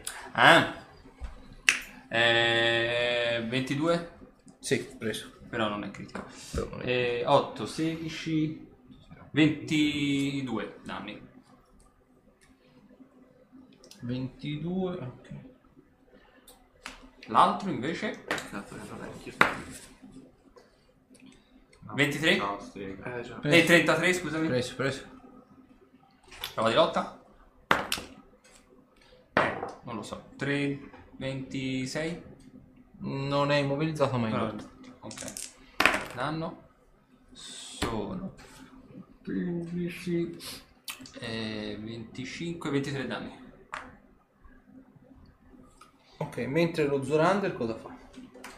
Allora, parte sicura che parte i 10 anche al tizio sgrimbo, i 10 a Othar. Devo fare una simpatica cosa. Però mi serve il Aiuto! Vabbè. Tu sei vicino? Sottotitolato alla pagina, 777. Va bene, allora sulla difensiva. Il master spera sempre che la gente si dimentichi di dirlo. Sì, a me perché quello è il momento. Colpo fuocato. Sì. Va bene. Se becchi, non becchi me va bene. Guarda, sarebbe uscito.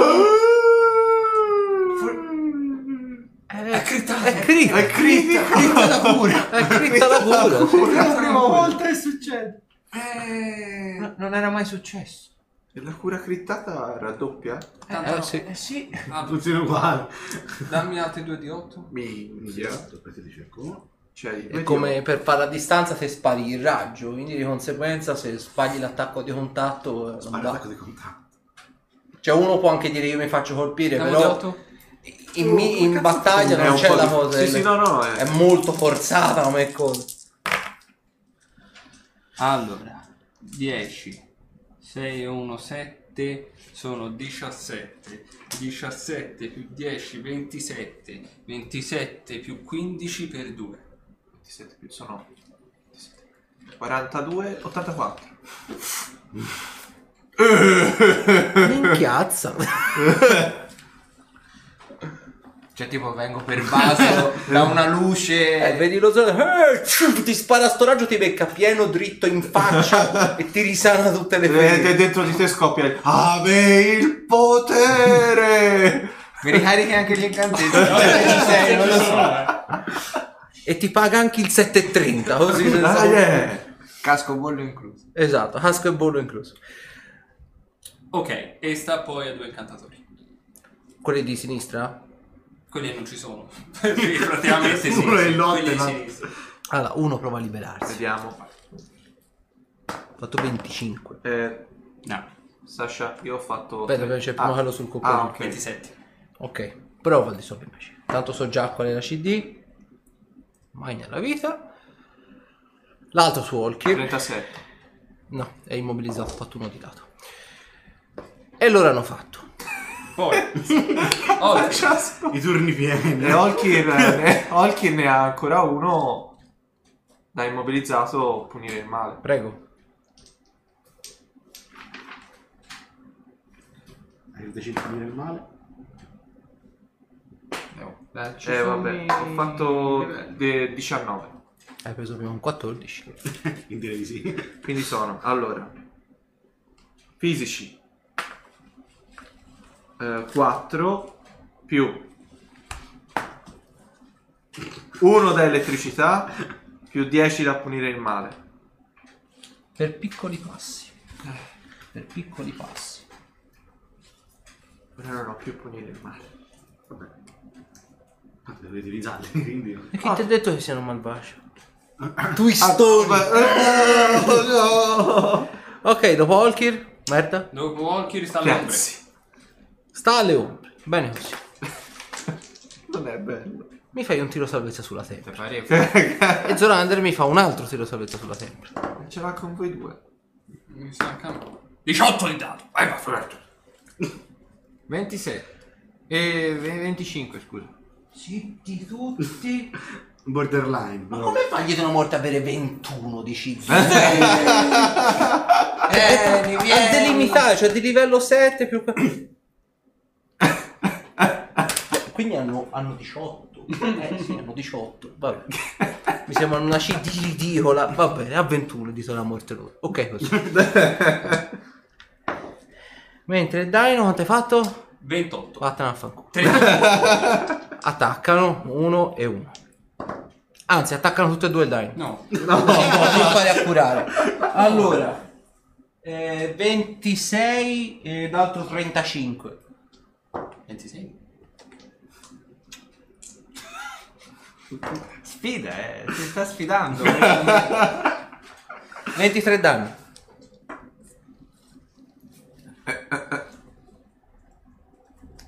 Castasir fresco, una rosa. Russo. Ho anche scritto Zorander sbruffò. Fa molto Robin Hood in calzamaglia. Quindi le ombre hanno fatto dopo? Dopo le ombre è stata Arthur. Arthur adesso potrebbe togliere anche da tre passe dei coglioni. Non ti fa divertire. No, lasciamo il divertimento. In ritirata. Ok. Me ne vado. Qua poi ritirata, certo, tanto quello lì, giusto? Sì, certo, fare sui movimenti. Poi farà attacca la viverna. Sì. Vediamo se la viverna attacca l'ombra notturna. No. Io opto per uno.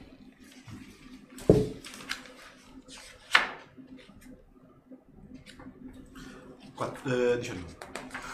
Non penso. Di chi è questa firma?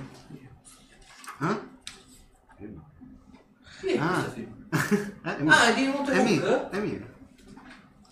È del signor Montecuc. Sì. Te l'hai fatto autografare il giocatore, certo. Te? È un po' un simbolo, era.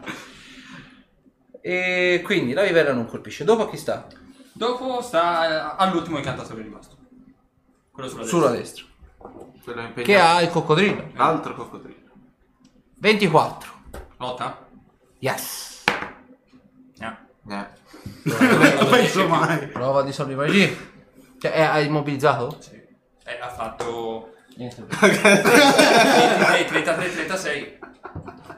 La forza degli incantatori. A parte, tanto se immobilizzato lo lancia rapido, tanto conta un cazzo. Fa la prova, magari ci riesce una volta ogni tanto. 19! Risolto. No. Mi pare. Non lo so. C'è del disagio. Adesso non è col 19 è difficile, eh? No, col 19 K. Cioè, a meno che non sia un po' delle pippe. Sì, lì sotto. Molto appello. Quale bella? Ferma che ne metto un altro. Allora dobbiamo rimanere.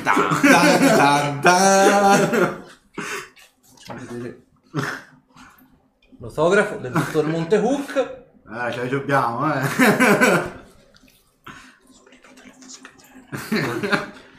Ok, quindi gli incantatori con molte virgolette di destra hanno fatto. Dopo si ricomincia e sta a Castasir. Beh, allora sono fresco come una rosa, attacco completo sull'ombra lì. Allora 38. Com'è? 38. Preso. Che bellezza, non c'è più l'audio desincronizzato, uno spettacolo. 34. Preso. 22 penso di no. No. Vabbè, sono due attacchi. Due attacchi. Allora sono 15 danni col primo e 18 col secondo. Minchia.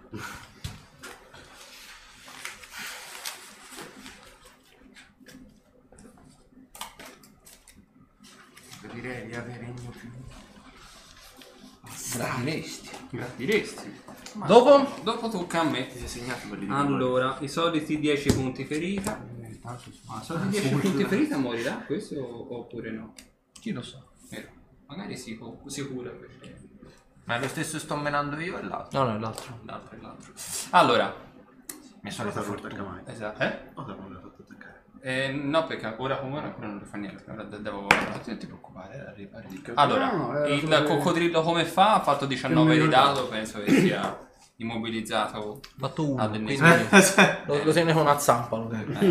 Allora, danno. 8, 16, 18, 28 danni. Morto. Un altro coccodrillo tanto di animale, tagli enormi. Tagli enormi sono? No. Ah. Basta perché fate curvette. Vuoi fare la sessione? No, non mi chiamo uomini.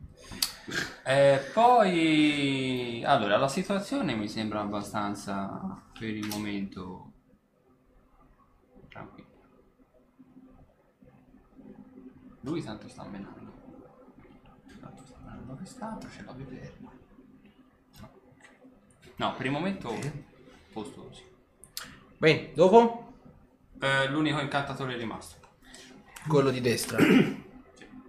Di destra o di sinistra? Questo di qua. Ah, che è in lotta con me. Ah, già, è vero. Fatto 24. 35. Sono un dramma, è immobilizzato. Prova a lanciare un dardo incantato rapido, ma sei immune, quindi... Bene così. Ok. Non ho più punire il male, quindi vado di attacco semplice. Vai. Tieni lotta prima. 24. Ce l'ho col 24. 34. Sempre immobilizzato. Vediamo un po'. Povere streghe. Vabbè, 20, quindi presa. Allora, fisici. 3. E 3 da elettricità. Piano. I danni importanti. Molto piano. Dopo? Ombre. E due ombre. Seguitano a tirare su di te. Guarda la faccia. È una minaccia al critico. Non so aspettavate. Si impari, dai, non merda. 18, 38, 38 e 18, 56. Boh, ho fatto 20 di dato. A proprio di uno. E l'altro ha fatto 33. 33 preso. Questo farà male. Guarda la faccia del master, guarda. Non ho fatto tanto gold.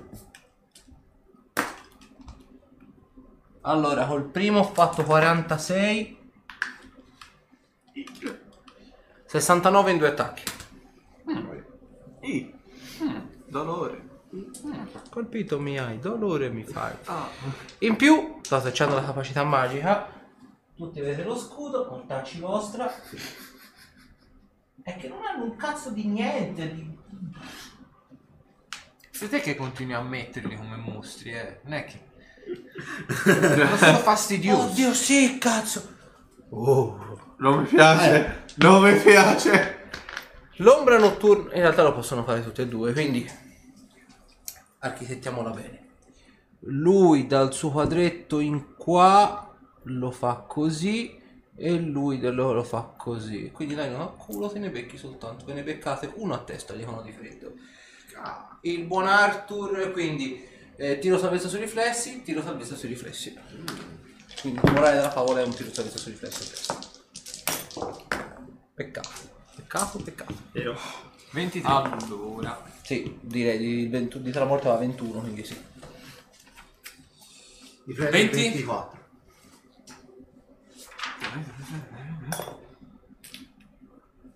Sì. Bene, perfetto. No, se lo elude sì. E 17 di dado. 17 dado in bocca. Ah no, 17. Sì, ok. Te Holkir morto? No, aspetta, devo tirare anch'io. Arriva. No. Ah. Guardalo, cioè...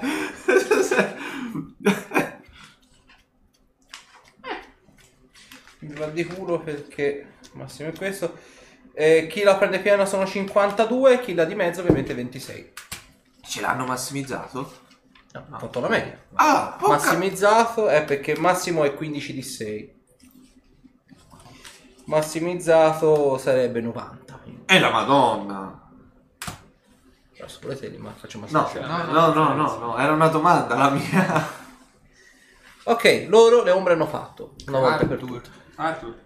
Io faccio un ferire su di me perché sono le pezzature. Citando. E quindi sta... Che si inizia in piedi. Quindi c'è l'azione standard. La situazione è bigia. La situazione è bigia. Quindi, dicendo per una strada eroica e quant'altro, si teletrasporta. Beh. E lanciere. Saluta la curva. Non deciso. No, sono punti esperienza in me. Ok, dopo la simpatica ragazza... Castasir. Poi continuo a dare su quel coso. Come se fosse una gigantesca mazza. Allora, 37. Preso. 30. Preso. E 28. No. No, per l'ultimo. Allora, 15 danni col primo e 16 col secondo. E vai giù. No. Ma fai visto come non se la sente. Ma fai visto come te la proprio? No, non vuole. Dopo tocca al buon Zorander che è morto? No, c'è rimasto poco. Che si lancia una guarigione perché sulla difensiva. E dato che è buono d'animo, l'attribuisce anche a Othar.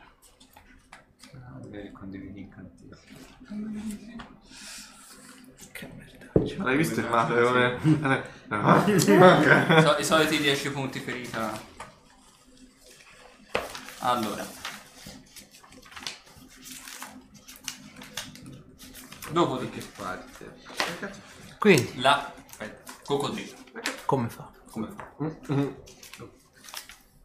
Vediamo se prova a prenderlo in lotta. Facci.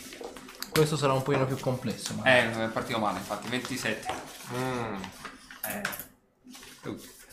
È la notturna che immobilizza il coccodrillo. Eccolo qua. Così perlomeno lo vediamo. Ok. L'incantatore sta all'incantatore. Tanto c'è la cosa. Cioè, ha fatto 19, quindi... Boh. Magari faccio uno, chi lo sa, vediamo, 38. E niente. Beh, così. Holkir? Sta Holkir e... prova a tirarti. Vai. Lo prendo con 3,25? Sì. Fisici. 5. Da elettricità. 1. Ma piano. Non abbiamo fretta. No, abbiamo tutto il gioco. Sai bello, finisce lo scontro e Holkir è ancora lì. No, no, ho ancora tempo. Dopo Holkir sta le ombre. Allora, l'ombra lì ne frega un cazzo, sta in lotta con quell'altro disgraziato, quindi se ne esce dalla lotta. Dopo fare una volta al giorno? Dimmi di no. Dimmi di sì. Invece sì, una volta al giorno, mortacci o. Qualsiasi cosa fosse. Sempre il comune di filo. Vabbè, farà questo. Tiro la tavoletta sulla volontà. Questo commercio è gratuito proprio on the fly. 28. Vaffanculo. E tutte e due continuano a pestare il buon Zorander. Ah, Zorander. Allora, 35 e 34. Andrai giù. No, le danno su. Andrai giù. Sentilo. 52 danni in due colpi. E l'altro che non ha fatto il coso, mi fai un tiro salvezza sulla volontà anche te. Uno solo? Sì, che la CD praticamente è pari a quanto hai te sulla volontà più o meno. 30. Vabbè, e dopo che dopo Stalincar? No, no, morto. Cioè è scappato. Arthur. Stami? Sì. Vabbè, aumento le CD di 10. Ne facciamo un po' sta gente. Palle. Vedete che continuo a mettere questi mostri, sono solo fastidiosi. Porca puttana, mi metto il verme notturno. No, no, no, quello no, quello no. Cazzo, e dopo cosa dico? Quello... Ah! Devo vedere se lo posso fare perché sono divertentissimi. Mi allungati il manuale giocatore.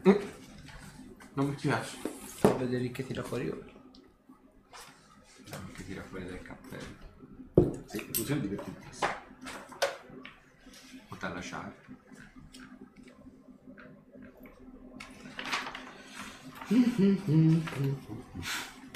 C'era un altro di tubo, però non so se c'è ancora o meno. Vediamo dopo quando troviamo il Pax. Sì. Ah, mi vedo? No, devo vedere se mi serve la... No, facciamo l'esplodere. No, allora non è giusto farlo esplodere. No. Non mi sembra il caso. L'immagine è poco pulita. Bellissima. Non ha fatto nemmeno righe? No, quelle le continuo a fare, ma mi ci devo mettere... No, era per sapere, mica... Ok, gli fai fare a quella bianca un tiro salvezza sulla volontà? È un variamento? In realtà no, è sempre scuola di necromanzia. Non c'è scritto nessun descrittore di ammoniamento, però in realtà si crea un controllo mentale perché controllare non muore. Lo devo su. No, madonna. 32. Mi hai passato. Minchia. Peccato. Lo so, ci ho messo molto divertente. Ecco. Molto divertente. Vabbè, sarebbe stato molto divertente. Sì. Aveva una picchia la notturna che era bellissima. Segno, tira quel dado. Non si è prestata al gioco. Esatto. 30. Preso. Fagli male, sai.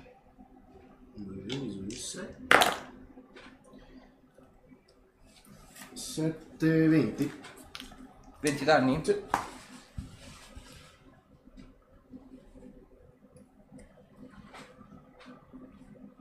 Dopo? Si ricomincia. Castasir. Sempre lì. Completo. La cazzo di... Mangiate le patate. Io sono immagine con 27 non lo prendo. No. Così è? No. Ho detto scusi. 30? Preso. Devi togliere l'aria prima. Ah. Sì. No, vabbè, è mancata, però ho fatto 22. È un attacco su. 18 da. Scoraggiato. Morto. Oh. Allora vengo anche da quella. Ok. Questo è fatto. Dopo chi sta? Sta a me.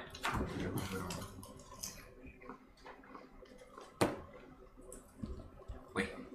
Non è mio. Il posto è mio. Quello è il mio posto. Allora. Ah, cambia dato. Oh. 29. No. No. 31? Sì. Ok. Dovino un po' quanto non c'è. Bene, si sa mai. Prova di lotta. Lascia fare. Mi sono prova di lotta.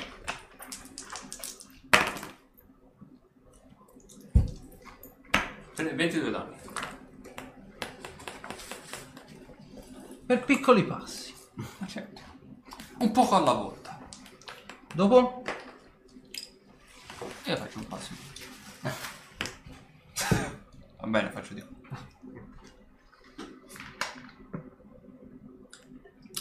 L'incantatore? Ho capito. Dai, se la sente, dai, se la sente, dai, se la sente. No, ce l'hai 20, ha girato sul 2. E quanto ha fatto in tutto? Ha fatto tipo 12. 22. Immobilizzato. Che lo tiri? Io ho fatto 2 di dado, eh. Affanculo, ora. Si tira sfocatura, ovvio. Basta, se il 20% non la colpisci, basta, lo farà. E l'ha fatto detto 20, okay. 20, 20. No. No. Quindi c'ha il 20% di non colpirla? Sì. Ok. Ciao. Allora, tiro prima il 20%. Ah, lei è 40-60. 40-60? Da 40-60 non la colpisco. Esatto. Okay. Gaussiana aiutaci. Aiuta.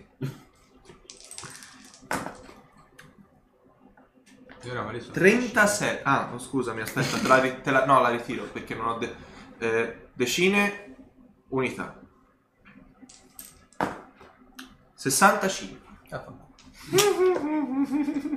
Era quella che la gaussiana mi aiutasse. Vabbè, ho fatto 19, penso di averla colpita, ma fisici 5 da elettricità. 6. Alleluia. Oh, alleluia. 5 fisici e 6 da elettricità. Ti metto la musichina di Final Fantasy. Dopo? Ombra. L'ombra è un po' una merda. Insomma, come ti pare? Cosa può fare l'ombra in questa circostanza? Continua a menare Zorander. Tanto ci arrivo. Anzi, si lancia a velocità perché ce l'ha come capacità e finora l'ho trascurata, quindi può fare 2 attacchi. Grazie, così basta. Con un attacco fai 1. Testa di cazzo di un dado di merda. Non credo ce la faccia. Velocità non sa da fare. Esatto, velocità non sa da fare. 19 non credo. E l'altro ha fatto 34. Esatto. 27 danni con un colpo. L'ombra ha fatto. Dopo l'ombra sta ad Arthur. C'era una mano a te. Non lo farete fuori da solo. No, voglio farcela da solo. Volevi 8 punti esperienza? E invece devo dare proprio questi 8 punti. Io mi immagino la scena di Holkir con la strega sul groppone con il pugnale. Ah, io mi sposto con 3 passi in allegria da questa parte. No, guarda, più lontano sono da quella fare, meglio sto. E può attaccare la viverna per adesso. Guarda. 27. No. Dopo? Dopo sta, si comincia a Castasir. Ha un attacco solo, vero? Dove eri prima? Allora sì. Ah, ma che palle. No, 28. Dopo? Non lo scappi? No. Oh, piano. Però le ho curato.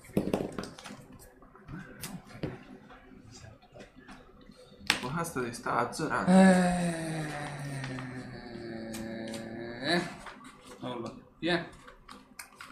Vabbè, allora proviamo a farlo riattaccare l'aria. Che cosa? No, non penso. 3, 2, 5, 25. Ho fatto 20 di dato. Sì, appunto. No, ma era per colpire. Ah, quanto hai fatto in totale? 25, ma no. Era 31. Ok, quello niente. Tanto vedo che attacca sempre me, per cui io mi ricuro sulla difensiva. Scorderai, no? No. Errori che si pagano col sangue. Esatto. E ma dopo se non ti chiami zona non può succedere. Esatto. All'incantatore. Ah già. Dato. Ok, quindi lo stronzo si cura, dopo? Incantatore. Incantatore prova a liberarsi. 27, forse ce la fa. 32. Non è immobilizzata, ma è in lotta. È già qualcosa, dai. Oddio santo, si teletrasporta. No! Non ne può più. Ma si teletrasporta insieme a lui. Va bene. In realtà... Creatura toccata. Cazzo! Guarda un po' il manuale, non so come. In realtà il teletrasporto in realtà è a creatura toccata, però appunto lui lo tocca. Però deve essere l'incantatore che porta con sé altre creature, quindi cioè deve essere consenziente volontario. O creature consenzienti toccate. Ah, okay, allora. Non c'è modo di impedirle di scappare, no? Yeah. Dai, ne abbiamo fatte fuori 2 su 4.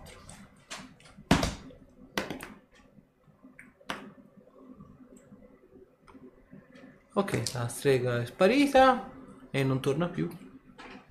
Holkir, tocca a te. Ciao Holkir. Vieni a giocare con noi. No? L'avevi ridotta a 3/4. L'avevi ridotta a 3/4. Allora io mi avvicino. Faccio l'azione di movimento. 1, 2, 3, 4, 6 metri. Qui 3, 4. Un quadretto è 1,5 metri, vero? Yes. Le fiaschette hanno incremento di gittata a 6 metri se lanciate a mani nude? No, è 3 metri più la forza, sì, come pugnale. Sarebbe sì, 3 metri, però per ogni incremento di gittata c'è almeno 2 al tiro per colpire. Ok. Essendo contatto a distanza, una fiaschetta. Okay. Considera 3 metri, già gli arrivi. Sì, lui però il rischio di prendere anche voi, voglio buttargliela alle spalle. Perché lo becco comunque, perché prende a 1,5 metri di diametro, se gliela sparo davanti, prende anche voi. Mm-hmm. Se allora, in testa? E se glielo spari in testa? Prendo comunque anche voi, perché ha una propagazione di 1,5 metri. Che sono... sarebbero 2 quadretti di incremento di gittata, gliela sparo con contatto a distanza a -4. Quindi la spari tipo qua? Un quadretto dietro di lui, esatto, in maniera che prenda solo lui. Quindi 3, 6, 7 metri e mezzo... Quindi sì, sono 2 incrementi gittata, quindi -4. -4 su... è contatto a distanza la boccetta. Ok, sì. Ora sta lanciando? Quella da 4 di 6 di acido, me ne erano rimaste 2. Perfetto. 31. Ok. Allora sono... 3, 4, 7, 12 danni più 4 danni da propagazione. 16 danni in tutto.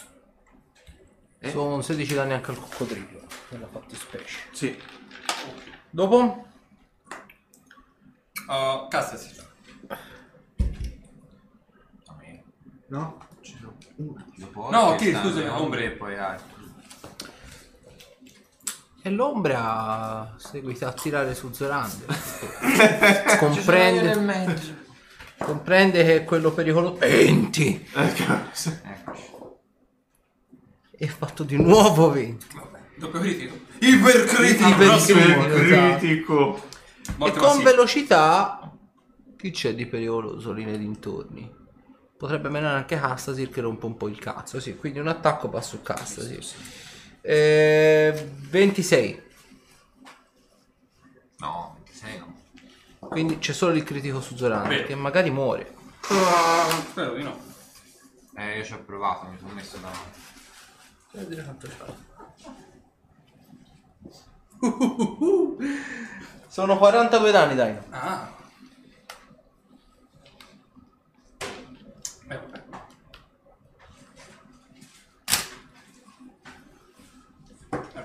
Pensa, se facevo soltanto uno in più col dado era molto peggio. Ah, sì, perché moltiplicavo. Quindi. Interessante. Arthur. Arthur sta pensando. Sì, più che altro perché no. La mia roba lui gli fa abbastanza ridere. Quindi penso intanto attaccherà la vera.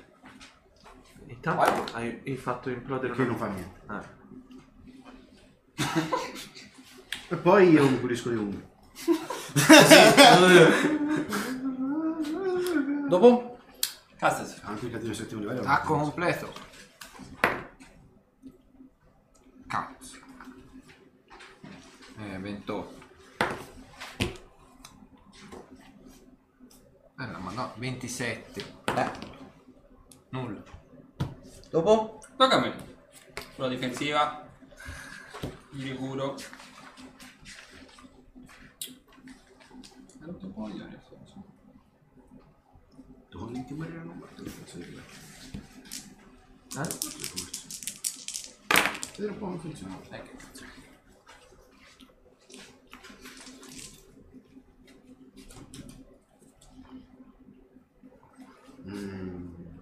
No, forse non ci può neanche provare a farlo, sai.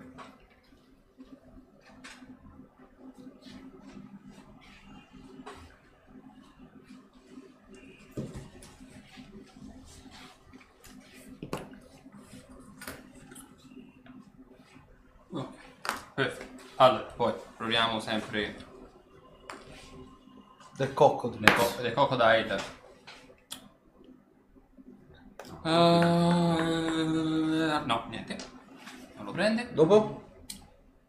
Ok. Gli lancio l'ultimo. Vai. Rimaste due, sempre contratto a distanza, nella stessa posizione di prima. Vai.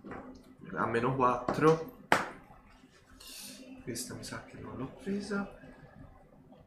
15, contatto a distanza. Okay. Quindi fa il coso. Faccio solo la propagazione, sono sì. 4 danni. Esattamente. Dopo? Ombre. Anzi, ombre. Seguita su Zorander. Uno su Zorander e uno su Castasir. Allora, 23 su Zorander, 24 su Castasir. No. La sagra del liscio. Dopo? Arthur. Ah, visto che è un po' che non utilizzo questa cosa qua, farei un timorire da morte. Ci avvicino e faccio un timorire da morte. Ok, mi devi fare il check. Perfetto. Dove vai? Mi sposto un po' avanti, giusto. Quanto ha di coso? Entro 9 metri. Entro 9? Quindi... qua ce la dovrei fare? Sì, 1,5, 3,5, sì. Sì. Vediamo un po'. Questo timorire non muore più, no. Ah, non penso che andrà da nessuna parte. Ah, allora ho fatto 2, quindi vedete che arrivo con 3.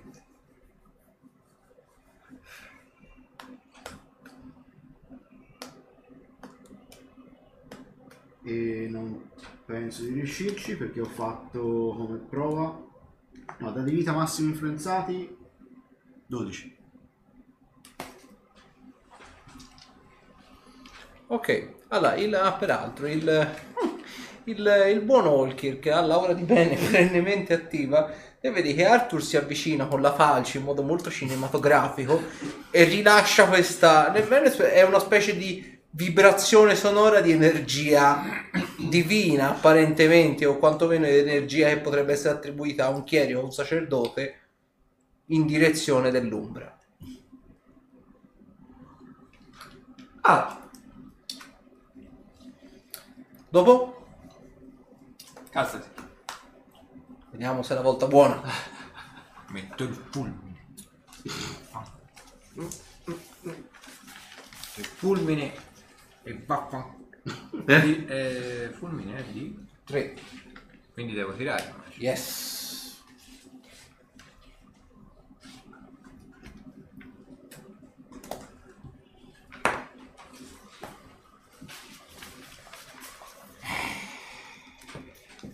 A volontà. Attacco normale. Attacco normale entra. 30, 40. Preso. 20 danni. Morto. Ah. Vedi quella statua.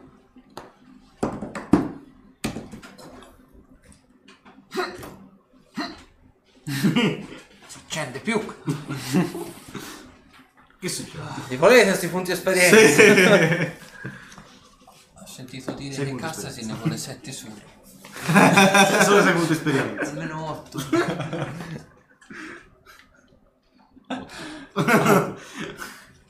ne basta. Cosa hai fatto a parte tirare all'aria? Esatto. Ho ammazzato uno da solo. Ti prendo per il culo. Te non è ne ammazzato nemmeno. Sono scappata, potevo ucciderla.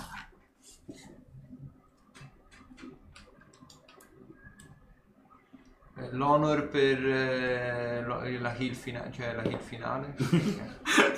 Sì. E il ringraziamento per averti fatto rimanere sempre in piedi. Quello è stato fatto. Ragazzi, il fatto che io ho finito lo scontro full vita. Anch'io. Ci credo, non sei stato nello scontro.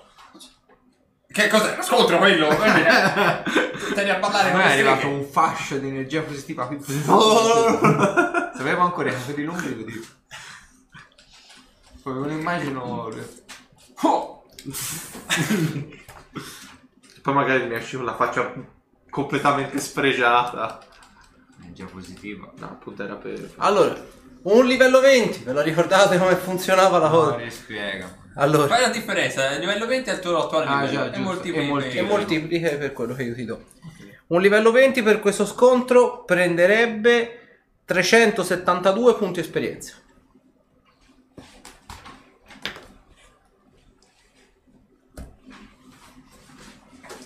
Eppure mi sembra tanto semplice come... Sì, ma io me lo dimentico sempre. Anche Tommy, Dio mono, tutte le sessioni ce l'ha da rispiegare. Ah, no, pensavo uccidere le ombre notturne. Sì, sì, giusto quelli mi sembra. Giusto 8. Ci arriva a un 8 perlomeno. Sì, c'è un 8. Se non c'è un 8 non vale.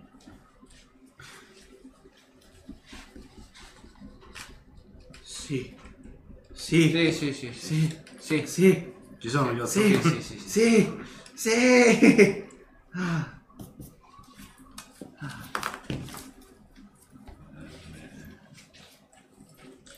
Ho voluto dare punti esperienze in più per le capacità curative di Zorander, la strategia del gruppo nel, diciamo, bypassare gli incantatori prendendoli in lotta, quindi annullando la gran parte. Io ho detto, voi pensate alle mecere e io penso a questi due uomini. Non per l'una non abbiamo fatto il edit, perché comunque noi siamo tutti, vabbè, però qualche un altro ci ha pensato alle mecere. Allora, ora si prende. Perché noi non siamo mai svantaggiati. Oh, che bello! Oh, che bello! Effettivamente contro gli incantatori però non abbiamo mai subato. Mi passi il giocatore per favore? Perché ma io scopri il bello. Il passaggio di oro si fa a fine sessione. Oh. E il dado vita? Wow. A fine sessione. Sì, no. Tutto a fine sessione. Abbiamo il World of Warcraft. Ding! Esatto. A proposito, ding! Però me lo dai comunque il manuale del giocatore. Devo controllare una cosa. Aspetta là. No, aspetti il tuo turno. Per favore. No, no. Devo vedere. No. Deve aspettare il tuo turno. Ok, quindi le ombre ovviamente si dissipano. E rimangono, se non erro, soltanto due corpi delle streghe per terra. Le altre due saranno teletrasportate. No, uno è vaporizzato. Ah sì, e una è polvere. Cioè. Grazie. È in polvere anche l'equipaggiamento? Tutto. Allora, devo vedere un po'. Passo un attimo il manuale. Distruzione, mi sembra che l'equipaggiamento lo lascia, però non vuole dire una cazzata. È disintegrazione che distrugge anche l'equipaggiamento. Esatto. Quanto bella la disintegrazione. Oddio, quando la prendo in pieno viso mica tanto. Anche quando la prendo in pieno. Ah vabbè, allora. Ah no, e consuma completamente i suoi resti. Ciao. I suoi resti? Tutto. Dust in the wind. Anche vi faccio vedere. Tutto. Qualsiasi cosa. No. Che cazzo fai? Perché mi ricordavo, non sapevo se mi ricordavo se era il distruggere vivente o la distruzione. Uno dei due lo faceva questa cosa. Distruzione, pulisci. Tutto. Come disintegrazione. Ma chi è che non c'ha la distruzione? Io. Lui. Ma non l'hai fatto te danno? No, io le megere non l'ho nemmeno fatto. Ah, le megere. Quindi è rimasta una. È rimasta una. Che era questa, diciamo, di un combattimento, sì. Cioè tipo la terra è rimasta bruciata dai fulmini, le palle di fuoco solchi in ogni dove e c'è soltanto una megera per terra. Poi il resto apparentemente non si è ben capito come si sia formato. Beh, c'è qualcosa che ci può interessare là dentro. Ma speriamo. Insomma, qui si suda, si fatica. Che fai? Frughito tra i cadaveri? Sì. Per l'amore della fica, eccola. Vai, avanza. È per te questa roba. Non siamo più in fascia protetta. Chi se ne frega? Tra l'altro questo... Io sulla strega faccio una prova di conoscenze arcane. Per vedere che tipo di che strega si tratta. Okay. Faccio una prova di ciacciare. 35. Allora... sono le cosiddette streghe verdi queste, quindi sono le streghe un attimino più coriacee, ma non tra le più forti delle congreghe. Sono, diciamo, l'avanguardia, per così dire, quelle che... Ah, è quella che ci abbiamo combattuto, sì, a pisello all'aria. Quelle che avete incontrato a inizio campagna. Ah. Sono tra le streghe, diciamo, più coriacee, ma meno dotate in termini magici. Quindi hanno un limitato uso della magia, però nel complesso sono quelle che vengono utilizzate praticamente come carne da macello. Io faccio una prova di ciacciare. Ok. Ciaccio malissimo. Ma vabbè, tanto per mangiare l'equipaggiamento, quindi diciamo cercate da cima a fondo. Allora, ovviamente trovate sul braccio inciso il fuoco apparentemente, o marchiato in una maniera simile, il simbolo della sorellanza del fuoco nero. E sguisciano. E nell'equipaggiamento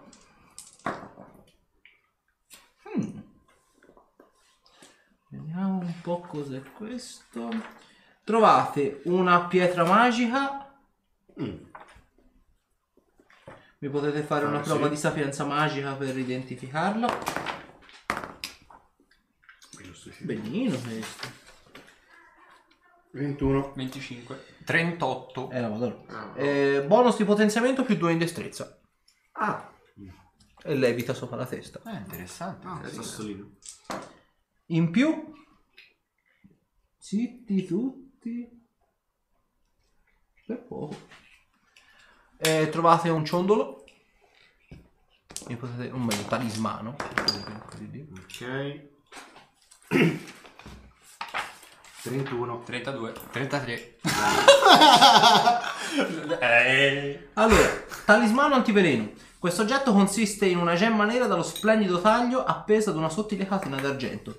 Chi la indossa è immune a qualsiasi veleno, sebbene i veleni già attivi nel momento in cui il talismano viene usato terminano normalmente i loro effetti. È un oggetto che a grandi linee a comprarlo costa sulle 27.000 monete d'oro. So, vendere. Non male. E in più trovate, però questo ovviamente non ha valore economico, trovate apparentemente quelli che sembrerebbero essere messi a carboncino su della carta pergamena, i vostri 4 ritratti. Guardo il wanted. Diciamo una specie di ritratto. Allora, aspetta. Riconoscete. Pietra, la destrezza. 2, l'ex. Talismano antiveleno.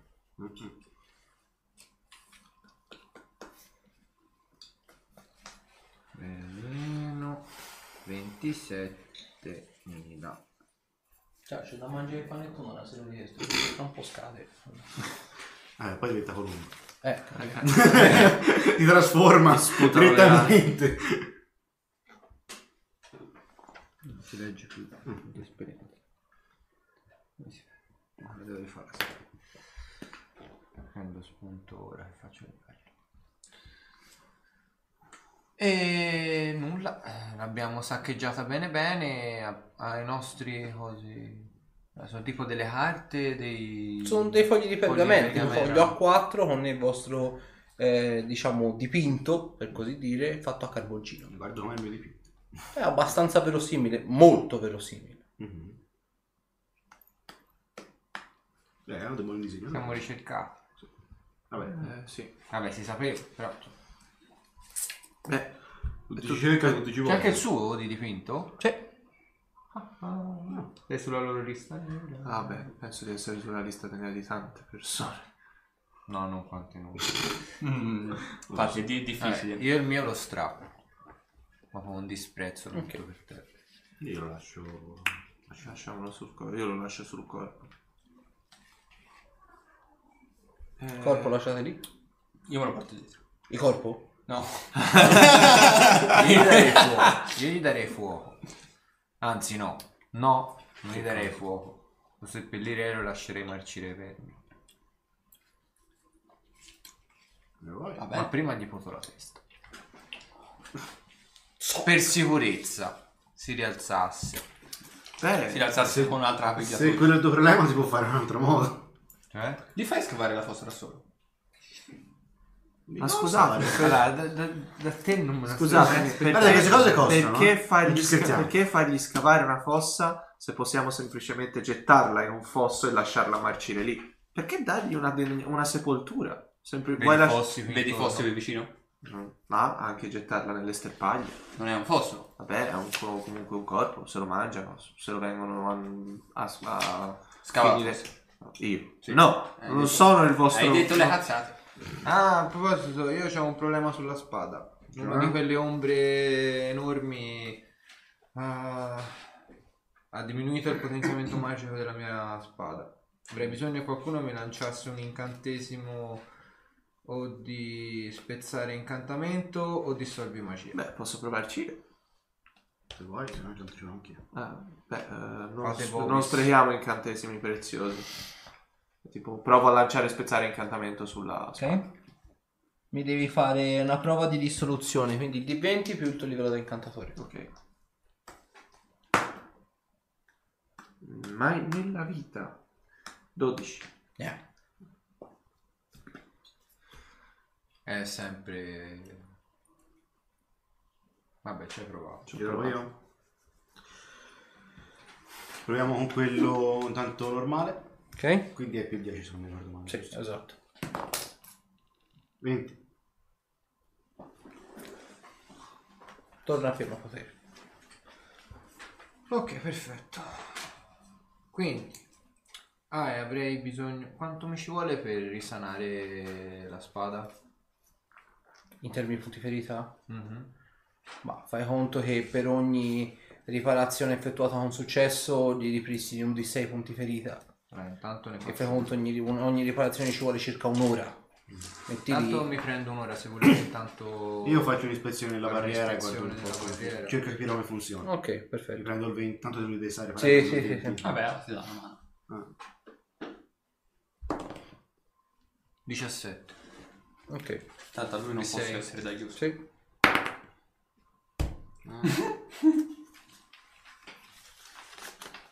Solita fortuna. Solo cose belle. Lo puoi fare ogni ora volendo. Intanto quest'ora è stata. Ok, voi nel mente. Io la barriera. Perfetto. Allora fatemi una prova di sapienza magica. Io prendendo il 20. In realtà il 20 su sapienza magica non lo potrei prendere. Non è un problema. Prendo il dato il 20. Allora, hai fatto 20? Fatto 20 di dato. Che schifo. Io ho fatto 20 ma in totale. Ok. Allora, a lui fuori. Se diciamo ci capisci poco e niente, sembra una barriera più che altro una barriera abiurativa, quindi una protezione, però boh. Te invece che hai fatto quanto in totale? 40. La madonna. Allora, capisci che la barriera, o meglio sia lo scudo che è stato lanciato su tutta quanta la parte dell'entrata dei Monti Oscuri è un insieme di un ricettacolo di più incantesimi. Ne conti a grandi linee almeno una ventina. Gli incantesimi vanno dagli incantesimi di protezione fino agli incantesimi offensivi, o incantesimi che ovviamente vanno a attivarsi nel momento stesso non che una persona tenta di oltrepassare la barriera, perché c'è l'incantesimo abiurativo che ti impedisce di passarla, ma semplicemente incantesimi che si attivano nel momento stesso in cui la persona arriva a stretto contatto con la barriera. Quindi non proprio diciamo a contatto, ma 10, 15, 20 centimetri l'incantesimo offensivo si attiva e capisci che allora l'incantesimo, c'è un incantesimo elementale di ogni tipo che fa danni e sono sulla soglia diciamo dei 10d6, quindi dato che sono 5 elementi, quindi fuoco, ghiaccio, acido e così via dicendo, sono appunto 50d6 così spalmati, dritti. Ovviamente tutti gli incantesimi di danno, quelli offensivi che sono stati applicati sulla barriera, hanno l'effetto massimizzato e ripetuto. Quindi significa che dopo che l'incantesimo si è attivato, si riattiverà anche un round dopo sullo stesso soggetto su cui si è attivato. Quindi se sgammi il primo turno, diciamo il secondo è più o meno diretto. Capisci che di per sé questa cosa è abbastanza... è stata fatta di proposito per fare in modo che le persone che si riescono a salvare al primo turno generalmente si allontanano pensando di essere in salvo, l'incantesimo si riattiva e fai una brutta fine. L'incantesimo che si attiva generalmente per primo, prima ancora di quelli di energia, è un incantesimo di dissolvi magie localizzato sulla persona. Quindi tutti gli oggetti magici, tutto quello che praticamente sono le tue protezioni magiche, viene disattivato. In questa maniera ti viene esposto nudo e crudo alla pura incantesimo offensivo di quello che ti arriva dopo. Oltre a questo, la barriera è un muro di forza intensificato al 9° livello, quindi a livello proprio di dissoluzione. In più, sempre su quelle, sul muro, sulla barriera, è stato lanciato un incantesimo di dissoluzione punitiva, ovvero sia chiunque provi ad attivare o quantomeno a dissolvere la barriera subisce lo stesso effetto di un incantesimo di disintegrazione istantaneo, quindi 40 di 6 in bocca così. È la madò! Diciamo che l'Inquisizione ci ha lavorato abbastanza su questo. Direi che l'idea migliore sarebbe quella di scavare più profondamente possibile un tunnel di modo tale da cercare eventualmente di ripassare dall'altra parte. Ah, sì? C'è più incantesimi qua dentro e qua sopra che in tutti quelli che abbiamo visti nell'arco della nostra vita in immaginaria e inimmaginaria. Ti riporto tutto lo spolotto. Chiedo venia, non pensate il plico che ci è stato dato permetta di accedere evitando tutta questa roba? Sì, ma dubito che possa farti accedere dalla barriera, proprio da questa. Vabbè, non accederemo dalla barriera ovviamente. Ma ci sarei anche leggermente distante. Di più si arrabbia. Culo. Scusa, volevo vedere un attimo il plico. Sì, me l'avete dato voi. È chiuso il plico. Cosa sigillato. Cioè, lascerà l'acqua con quella di Elasmiro, ovviamente. Sì. Un po' metterlo contro luce e cercare di leggere qualche cosa. Beh, Castasir, abbiamo un problema grosso. Non possiamo entrare. Vabbè, la finirò dopo. E nemmeno avvicinarci più di tanto. Ok, abbiamo il plico però. Sì, il plico è il plico è chiuso. Beh, non sappiamo chi darlo. La barriera si è aperta. Provate ad aprirlo. Dopotutto non c'è stato detto di non aprirlo al momento dell'arrivo. Si vede tutta quanta la barriera, cioè si vede tutto quanto il passaggio per il sottosuolo oppure no? È proprio la classica bocca gigante, okay. La classica caverna gigante. Non c'è intorno, non c'è tipo appostamenti o che altro. Tipo gabbettino. Qualcuno magari di guardia. Se fa tutto stamattina non esce fuori. Non credo abbia bisogno di... Penso che ti faccio una prova di sapienza magica sulla pergamena, sul plico. 37. Non è magica. Non è magica. Beh, ora obiettivamente non c'è stato detto di consegnarla a qualcuno. Vai a toccare la maniera. No, aprire il plico. Possiamo tagliare la testa. Magari c'è una formula magica che apre una porta. Proviamo a vedere. Apre il plico. Se siete convinti. Vedi, te sapienza magica non ce l'hai, sì? No, non ce l'ho, purtroppo. Per te sono robe incomprensibili. Ok, credo sia più competenza vostra. Sapienza magica? Ma faccio poco quando serve. 23. No. Roba incomprensibile. Almeno è draconico, posso leggere. In realtà è cosa? È celestiale. Posso. Però ti sembrano delle parole che non hanno un senso compiuto. No. Sembra una specie di formula magica, però è che è in celestiale. Vediamo un po'. Oh. Proviamo, avrò gli occhiali. 29. Ok, te capisci che l'incantesimo, cioè, o meglio l'incantesimo, le parole che sono scritte sul plico non sono, diciamo, parole di senso compiuto, ma è una formula magica a tutti gli effetti, scritte in una lingua che non capisci qual è il, diciamo che sono parole magiche, però non riesci a capire il significato della lingua in sé per sé. Ce l'hai sempre un ciondolo? Sì. Me lo puoi prestare un attimino? Grazie. Metti il ciondolo. Ok, capisci che è scritto in celestiale, e Elasmiro naturalmente, essendo Asimar, lo conosce, è praticamente madrelingua celestiale, e vedi che è né più né meno una specie di giuramento che Elasmiro ha fatto per garantire a voi quattro l'entrata al sottosuolo, riferendo che lei stessa si prenderà le responsabilità di quello che uscirà dal sottosuolo, nel caso esca qualcosa, e ovviamente si prende la responsabilità di pagare lei stessa per le vostre colpe qualora lo smantellamento diciamo, della barriera temporaneo solo e soltanto per farvi entrare e uscire possa far danni all'intero piano materiale.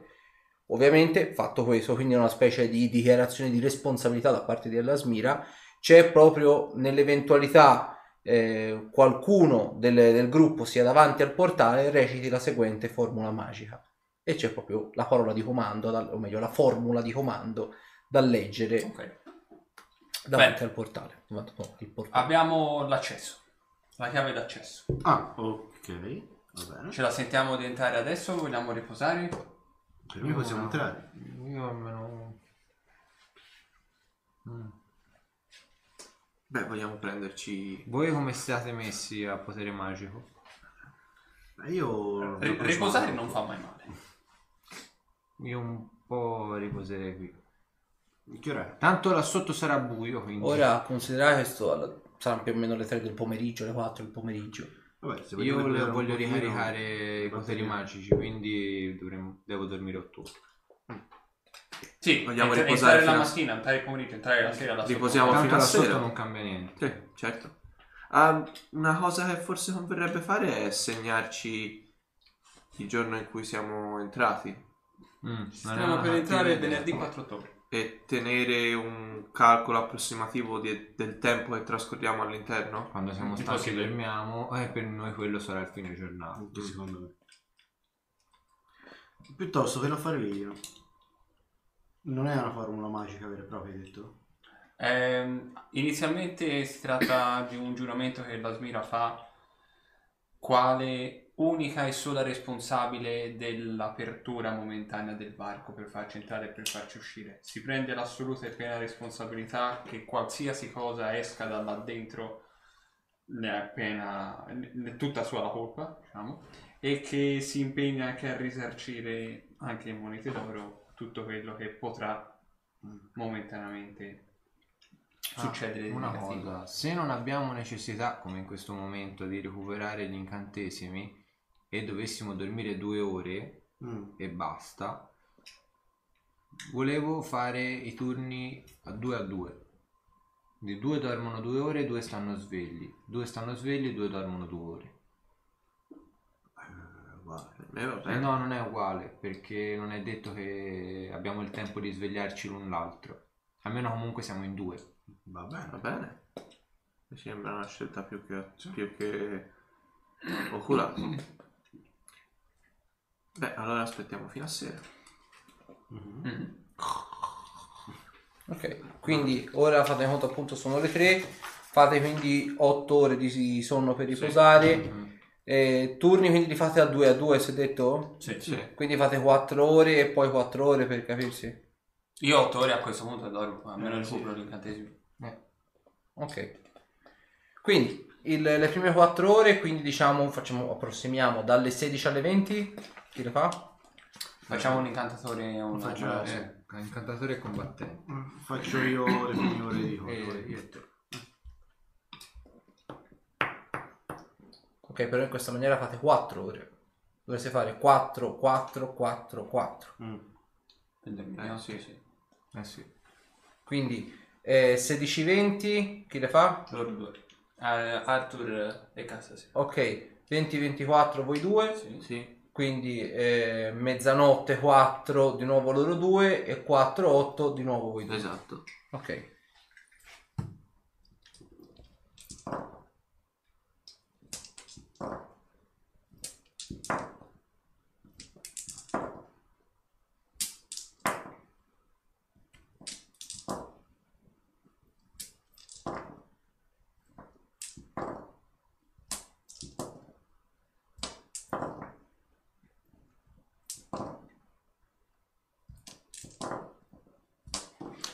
Ok, quindi si era detto l'ultimo turno di guardia eravate sempre voi due, sì. Mi fate una prova sia di ascoltare che di osservare. Ok, ascoltare. Rosso, ascoltare, nero, osservare.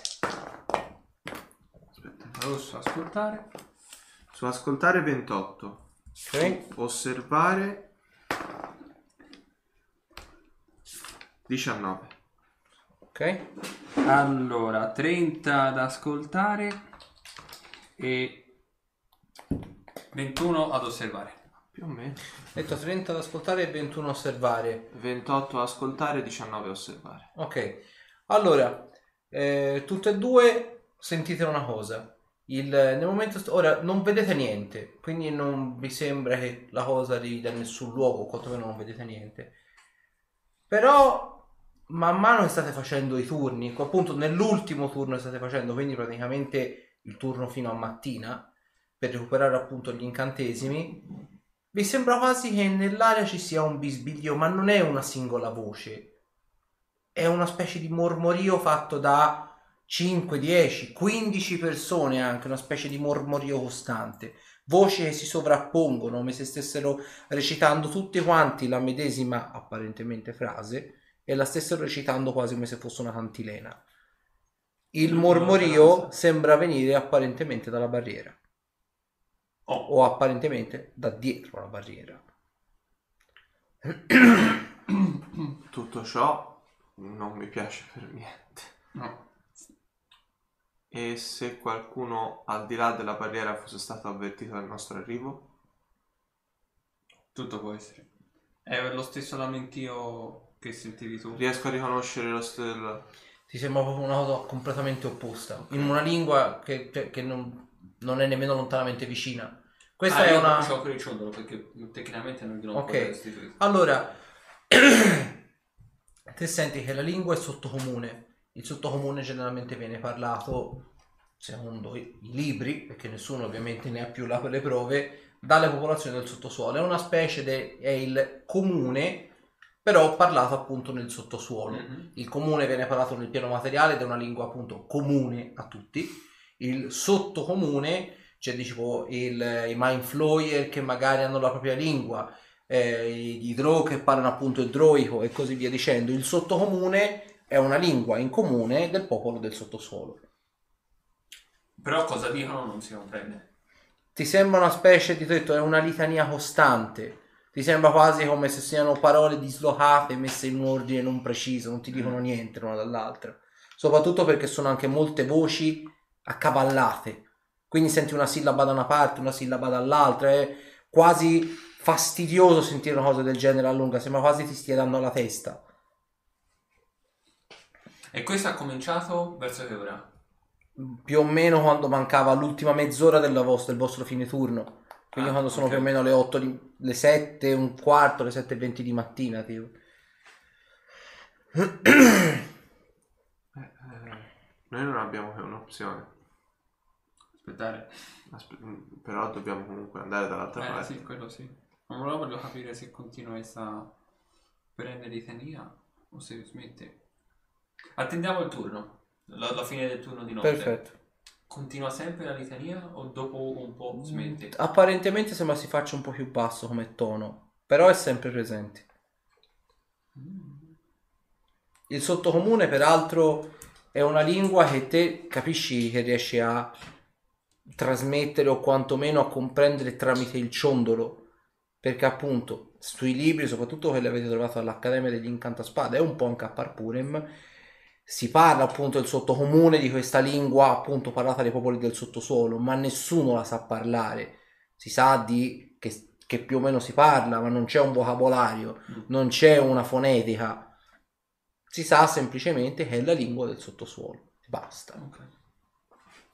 E verso l'8:15 li risveglio anche loro due. Ok. Voi come andate al turno? Beh, non è successo niente.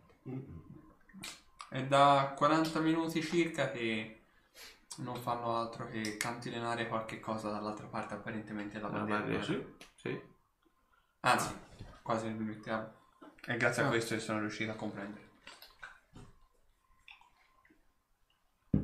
Sentite anche voi la stessa cosa. 40 minuti vanno avanti così.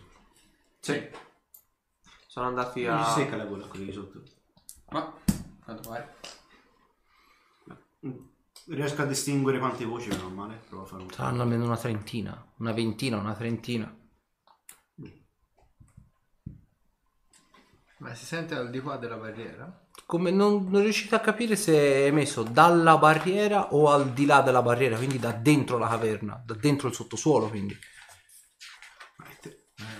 Secondo me abbiamo temporeggiato abbastanza.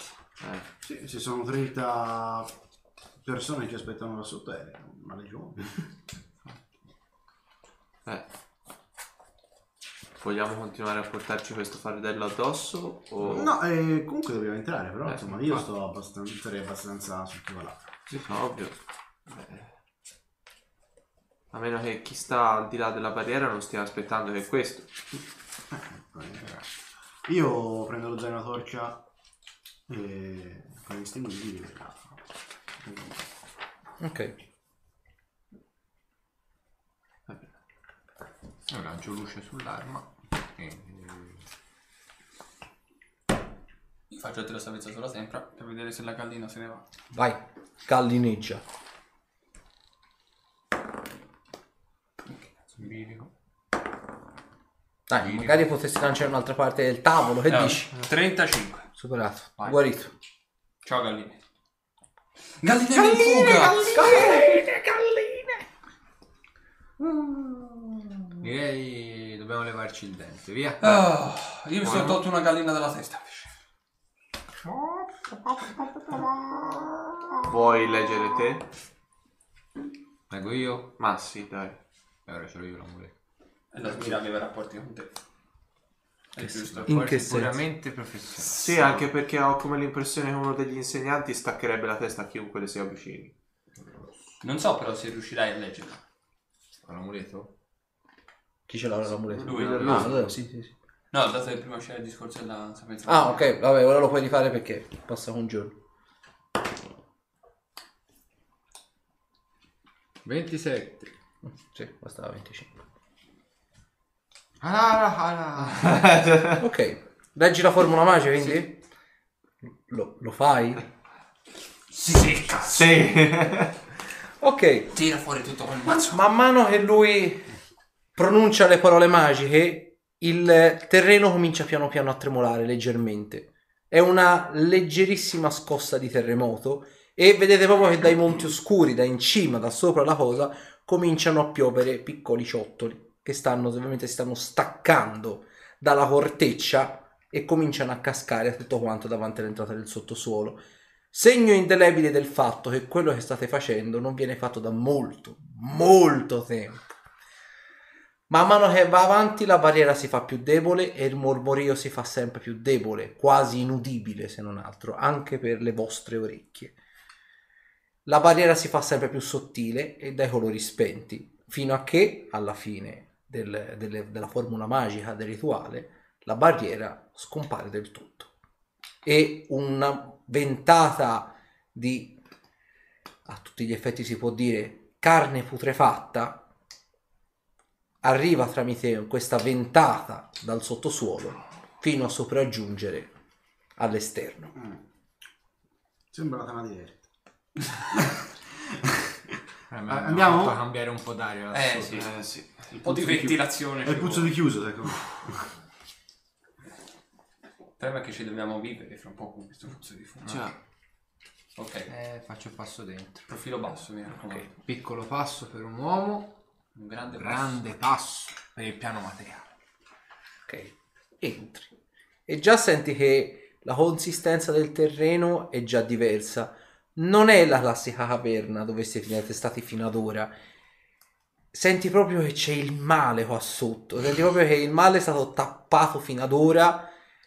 E che il terreno stesso, l'entrata della caverna, diciamo anche le stalattiti dentro la caverna sono state impregnate da quello che c'era qua sotto. Probabilmente la barriera impediva alla gente di entrare, ma probabilmente impediva anche al male di uscire. Quindi probabilmente il terreno che era così pesantemente a contatto con la barriera e con le sue protezioni magiche ha respinto per secoli il male che provava a uscire. E il male, che probabilmente veniva disintegrato, è rimasto qui nei primi metri, tanto da impregnare il terreno.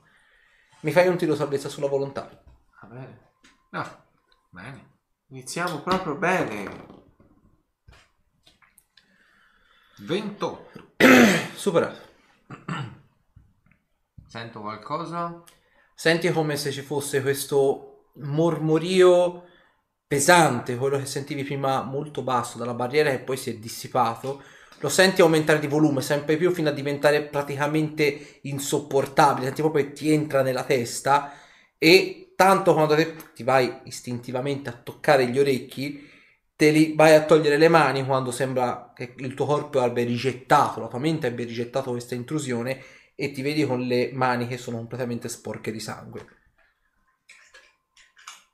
Voi lo vedete, lui che è entrato, si mette le mani alla testa. Voi non sentite niente. Si mette le mani alla testa e si toglie le mani e ha palesemente gli orecchi pieni di sangue. Io gli corro incontro. Tiro salvezza sulla terra. Sulla volontà, scusa. È influenza mentale? Sì. Okay. Prego. 27. Superato. Solita cosa. Senti questo mormorio, ma lo senti a un volume altissimo, come se ti stessero urlando negli orecchi questo mormorio infernale, e solita cosa, perdi un po' di sangue dagli orecchi. Che diavolo succede? Mi sa che una fine toccherà a tutti quanti. State attenti quando entrate. Entro anch'io.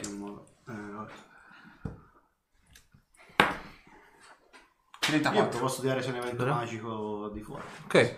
Posso farlo. Volendo, sì.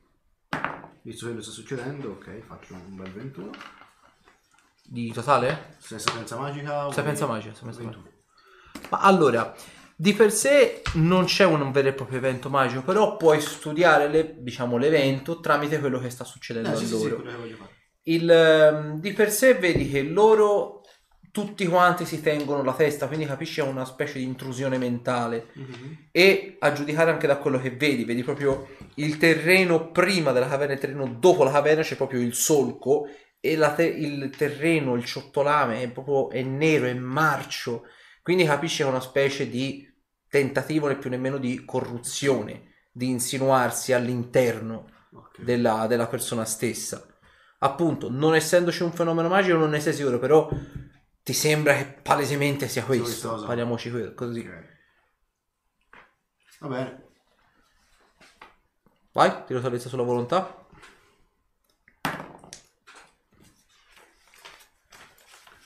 3 mentale abbiamo detto, giusto? Sì, esattamente. 31. Superato.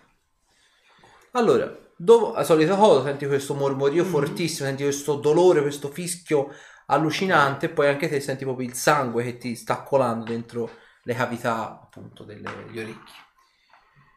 Il fischio cessa dopo qualche secondo, non perché sia entrato lui, ma dopo che è entrato lui effettivamente cessa, 5-10 secondi dopo, e sentite con questo comune un po' debole, un po' privo diciamo di molti vocaboli apparentemente, sentite questa voce lugubre che prende apparentemente voce e echeggia sin da dentro la caverna fino praticamente a uscire.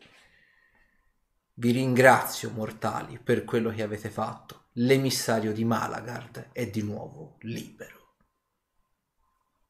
La barriera si richiude.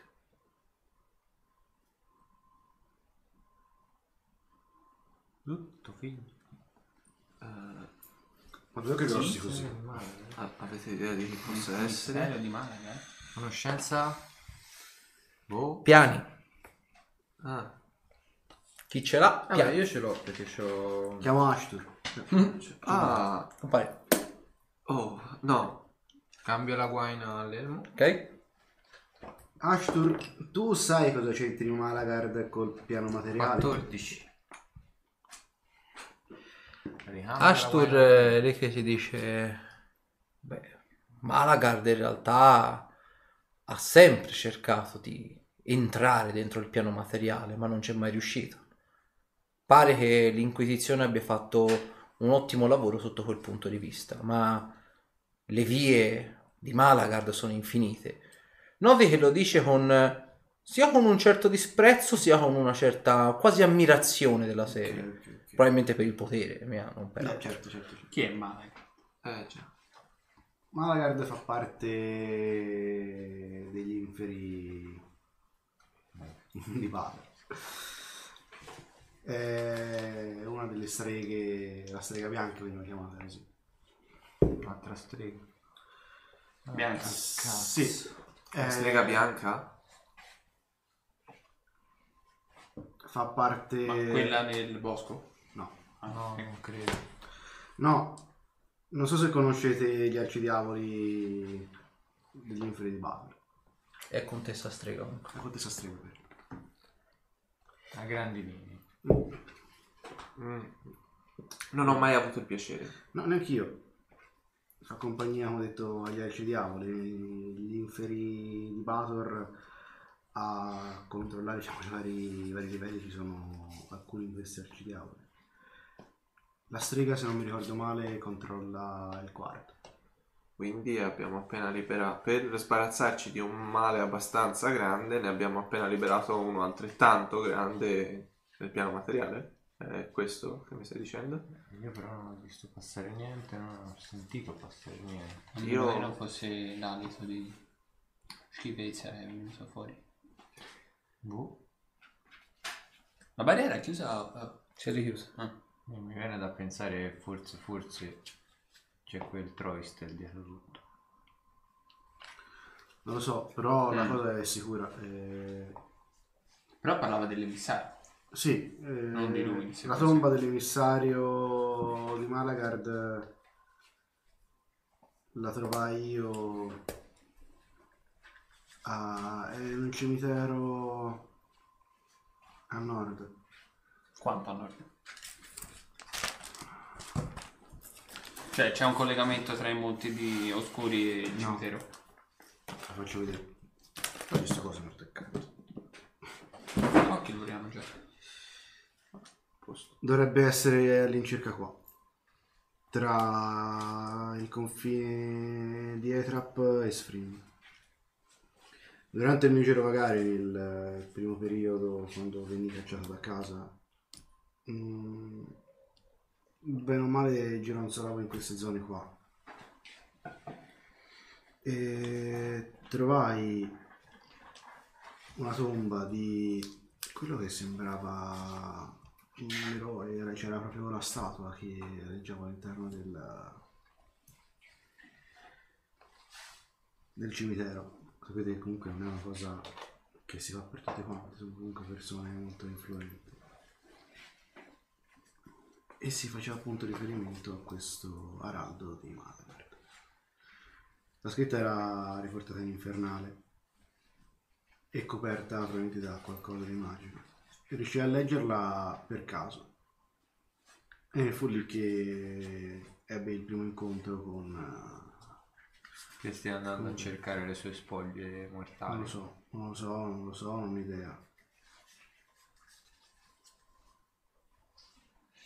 So soltanto che ho fatto un po' di ricerche, cioè Bert mi ha fatto fare un po' di ricerche mentre ero a scuola, così mettiamo, comunque mentre ero prigioniero nella sua dimora, perché proprio il fatto di poter leggere questa lingua lo incuriosiva molto. E mi fece studiare questa parte qua dovuta ai demoni.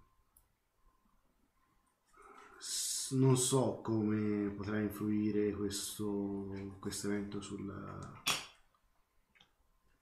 piano materiale, ma dobbiamo avere il cubo. Ora. Ok, allora aspettate. Dobbiamo informare chi per chi di questa cosa. Cerchiamo di ragionare un secondo. Dubito fortemente, visto e considerato quello che si trovava qua sotto, e Elasmiro non sapesse con esattezza quali fossero i rischi nella prima. Probabilmente aveva un piano B. Ok, il nostro compito attualmente non è quello di indagare su questo emissario, ma è quello di individuare alcuni reagenti che ci servono e venir via il prima possibile. Sì, ripeto, giusto. Non penso che Elasmiro ci abbia dato e lascia passare a cuor leggero. Beh, penso che si aspettasse che al momento in cui la bandiera venisse buttata giù qualche cosa ne approfittasse. Se dovessimo tornare da questa incursione nel sottosuolo, direi che la prima cosa da fare, oltre a toglierci questa maledizione di dosso, sarà anche andare a riferire di quanto è avvenuto. Informare di questa cosa. Nessuno è capace di lanciare un messaggio di voi. No, ho paura, da qui dentro non posso. E comunque non posso lanciarlo molto lontano. Non aprire l'accademia. Devo vederlo il bersaglio. Dai, allora muoviamoci. Pensiamoci dopo. Muoviamoci. All'uscita. Velocemente. Poi io mi cammino. Anch'io. Continuiamo, sì. Ok. Cominciate a incamminarvi per il sottosuolo. Il silenzio qua sotto è tombale. Gli unici rumori che sentite sono apparentemente il rumore dei vostri passi. La caverna è abbastanza larga e proietta un gran numero di ombre, principalmente stalattiti e stalagmiti, che a giudicare da quello che è appena successo, a giudicare da questo araldo di Malagard che sembra essere nuovamente libero, vi fanno apparentemente vedere cose e sentire suoni che in realtà non ci sono. Continuate ad andare avanti fino a che, dopo più o meno un'ora abbondante di cammino, quindi sono più o meno le 10 del mattino, notate che ci sono due deviazioni, una a sinistra e una a destra. Dalla deviazione di destra, in lontananza, dietro una curva piuttosto stretta, sembra esserci una piccola fonte di illuminazione. Allora, lungo il tragitto che abbiamo percorso finora, mi segno anche mentalmente la mappa. Okay. Poi se c'è qualche cosa per sì, tanto vedi proprio all'inizio proprio il caso ingresso dritto della taverna. Ok, però di modo tale che magari per ritornare indietro ci siano poi meno difficoltà. Perfetto. Io vedo una luce. Secondo voi siamo già morti? Non lo so, puoi seguirlo. Vogliamo seguirla tutti insieme? Direi si tiene una bastonata in testa. Oh. Sì, ma con cautela. Che ho detto? Non sappiamo. No, ho fatto male. Allora non sappiamo con chi potremmo avere a che fare. Qua sotto non sappiamo proprio niente, effettivamente. Destra. C'è questa luce. Come ci disponiamo? Io vado avanti. Quindi andate a destra? Destra, sì. Vabbè. Ok. Imboccate praticamente la caverna di destra. Vedete che... effettivamente il corridoio si fa più stretto, si fa un attimino più basso e la temperatura comincia lentamente a scendere. È ancora tollerabile, non è freddo, però cominciate già a sentire che il tepore che c'era effettivamente nelle pianure, sebbene ci fossero i Monti Oscuri, ma comunque sia le pianure qui, è soltanto ormai un lontano ricordo. Continuate ad andare avanti e vedete che questa luce si fa leggermente più illuminata, leggermente più forte, ma mai come potrebbe essere la luce delle vostre lanterne. Gli unici rumori continuano a essere i vostri passi, non c'è nemmeno lo sgocciolio dell'acqua ad accompagnare i vostri passi. E in tutto questo vedete che c'è una secca svolta appunto a sinistra, da cui appunto proviene la luce, e un'altra svolta che prosegue a dritto, apparentemente nel buio. Luce.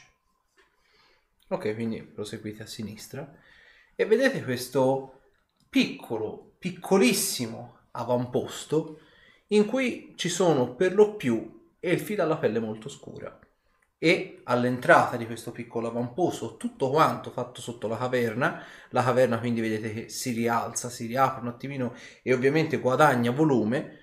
Davanti all'avamposto, quasi come se fosse una specie di guardia, davanti al portone di legno, con questo piccolo baracchino, vedete che c'è questa apparentemente signora, sempre dalla pelle scura, non un elfo scuro, non un drow, semplicemente una persona dalla pelle annerita, quasi color carbone, in un certo senso, però dalla sporcizia, che ha la testa china davanti a quello che sembrerebbe essere uno scrittoio o un piccolo tavolino. Quante persone si intravedono? Vedete all'incirca una decina di persone che girellano intorno a queste stalatti, sembrano quasi piazzare apparentemente delle palizzate di legno, sembrano fare i classici lavori di manutenzione delle mura cittadine. Questo vedete appunto è un piccolo avamposto e che sembra quasi bloccare il passaggio, quindi per oltrepassare, per andare oltre il cunicolo c'è da passare attraverso questo piccolo avamposto e poi appunto proseguire, ammesso ovviamente che ci sia un proseguo ovviamente dopo l'avamposto e che non ci sia una via morta tra virgolette, la caverna non termini lì, almeno questa affermazione. Ah, però quindi una porta non si vede? Apparentemente c'è le classiche palizzate di legno, non c'è nemmeno un cancello, è molto abbozzato apparentemente, proprio un avamposto preso e messo lì, sembra quasi essere stato costruito da veramente poco tempo, il legno non è dei migliori e la gente sta lavorando apparentemente di buona lena, tutti i lavoratori sono tutti quanti uomini, non si intravede nemmeno, apparentemente sì. Voi vedete qualche possibilità oltre a andare in quella direzione? Tornare dove c'era il bivio di prima, quindi proseguire verso il buio? Sì, ma eviterei. Sì. Quindi non ci cosa abbiamo da barattare? Orche. Loro mi sembrano un po' scarsi.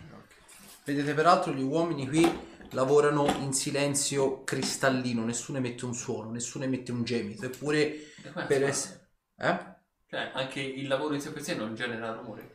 Genera rumore, okay. Però loro per quanto siano esili e per quanto diciamo stiano spostando dei carichi ingenti, loro lo fanno in perfetto silenzio. Mi chiedo dove lo trovano il legno più che altro. Hai detto c'era questa vecchia... Sembra quasi una specie appunto di guardia cittadina. Ma è una donna? È una donna. Umana? Se è umana c'è rimasto veramente poco, perché vedete che le mani sono molto raggrinzite, sono ossute e la pelle è sporca come il classico minatore da miniera di carbone. Quindi è rosea ma è veramente sporca. Ed è appunto con questo scrittoio davanti all'entrata apparentemente di questo avamposto, con questo piccolo appunto scrivacchino, e lì così, con le mani conserte. E c'ha la testa china. Vedete giusto il naso e il mento apparentemente. I lavoratori hanno una cappa? C'hanno i vestiti da lavoro. Vestiti, diciamo... da guerra comunque come guardie, sono tutti quanti vestiti, sono armati. Abiti civili, non c'è nessuno apparentemente né armato né vestito in modo militare. C'è qualcosa sul muro che può ricondurre al carbone, a qualcosa di nero? Apparentemente vedi che tutta quanta la parte intorno all'entrata sottosuolo era effettivamente color carbone. Però non ci, a parte come ha detto giustamente Castasir, Ti sembra strano che abbiano trovato del legno? Mettiamola così. Quello ok, ma proviamo a dipingerci un po'. Vedete peraltro che la donna è china sullo scrittoio, quindi apparentemente non mi ha notato. I lavoratori vi guardano, però continuano imperterriti. Non si smuovono dal loro compito. Noi ci hanno già visto che ci hanno già. Sì, io un po' sono curioso. Sì, quello anch'io. Vediamo quanto ci hanno già visto. Ci hanno già visti. Ormai. Andiamo avanti. Facciamo avanti. Disinvolti, non... Ah sì, fischiettare. Io in silenzio, prima mi vicino. Quindi voi fischiettate? No, anche no. Okay. Non mi sembra proprio il caso. Quindi vi avvicinate. L'amuleto era chi ce l'ha? Dei linguaggi? Lui. In sottocomune. La donna senti che con questa voce gracchiante e fa: salve avventurieri. Era da molto tempo che non vedevamo qualcuno di voi venire qua giù da noi. È il vostro giorno fortunato e so che avrete molte domande a cui io potrò dare risposte che però, e vedete da sotto le mani che tira fuori un mazzo di carte, avranno un costo. Siete disposti a mettere da parte l'avidità per la conoscenza? E mentre che vedete fa questo, vedete che si alza, guarda in vostra direzione e vedete che ha entrambi i bulbi oculari cavati. Ah, questo mi sa che è più parente tuo. Non ha gli occhi. E che ha detto finora? Già, che cosa ha detto? Allora, perché ce l'ha in mano? Benvenuto. Perché non fa il mazzo di carte? Perché non un mazzo di carte? Vuole giocare? No, dice che dovremmo pagare le informazioni che richiediamo. Ah beh, soldi ne abbiamo. Non credo si paghino con i soldi. E se non vogliamo informazioni? Che informazioni dobbiamo? Credo già solo il cercare di passare oltre. Prova a sentire. Sì. Sottocomune. Se noi fossimo semplicemente desiderosi di passare oltre, potrete passare oltre, ma non saprete cosa vi attende. Non lo sapevo comunque. No, scusa, no, non ho detto questo perché io non ho sentito che l'ha detto. Allora? Quindi? Che non sapremo cosa ci attende. Effettivamente un po' di conoscenza. Quindi lei, cioè, che non so cosa chiede di compenso. Se vogliamo un libro mi può andare, ma se ha un mazzo di carte si forse può giocare a carte. Chiedi in che cosa consiste il scusi, mi metto l'amuleto.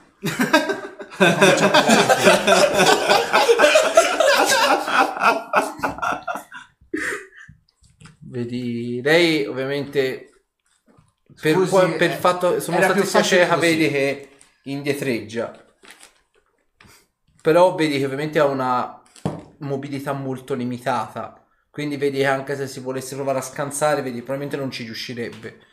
Comunque te gli metti l'amuleto. Vedo se è legata. No, assolutamente, però vedi, noti una cosa che da... apparentemente fin tanto non vedi, c'è una specie di, come tutti gli scribacchini, questa specie di tessuto violaceo su tutto quanto lo scribacchino. Vedi che le gambe sono completamente avvizzite, cioè vedi che non c'è pelle, non c'è c'è giù un rimasuglio di muscoli. È apparentemente messa sulla seggiola perché non potrebbe camminare. È come se gli fossero state avvizzite probabilmente magicamente le gambe. È uno spettacolo abbastanza crudo, se non altro. Scusi il metodo, ma almeno così possono capire anche i miei compagni. Parla in comune, risponde ovviamente in comune. Vado a presentarmi, credo sia doveroso farlo. Il mio nome è Merdesh e potrò darvi le risposte che vorrete. Qui accettiamo l'oro, come in superficie voi fate, ma accettiamo anche, come dire, pagamenti di altro tipo. Non ci facciamo problemi ad accettare forme un pochino più balzane di pagamento. Cosa avete da propormi? Non so che cosa tu voglia chiedere, quindi... Fatemi una prova di saggezza. E te Holkir no? Ah, io no, Holkir no. Uno. Ah. Mm-hmm. 17. Tu ti ricordi bene chi è Merdesh?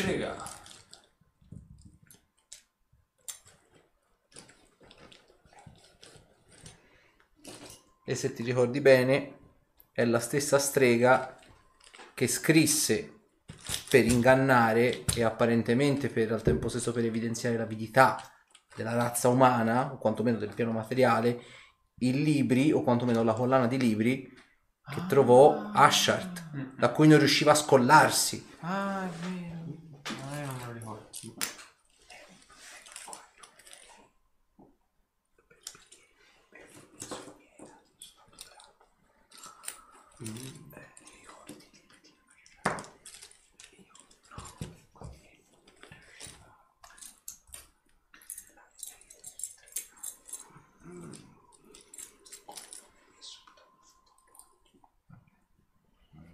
Diamo qualcosa a lei e lei qualcosa a noi, che non sia un libro possibilmente.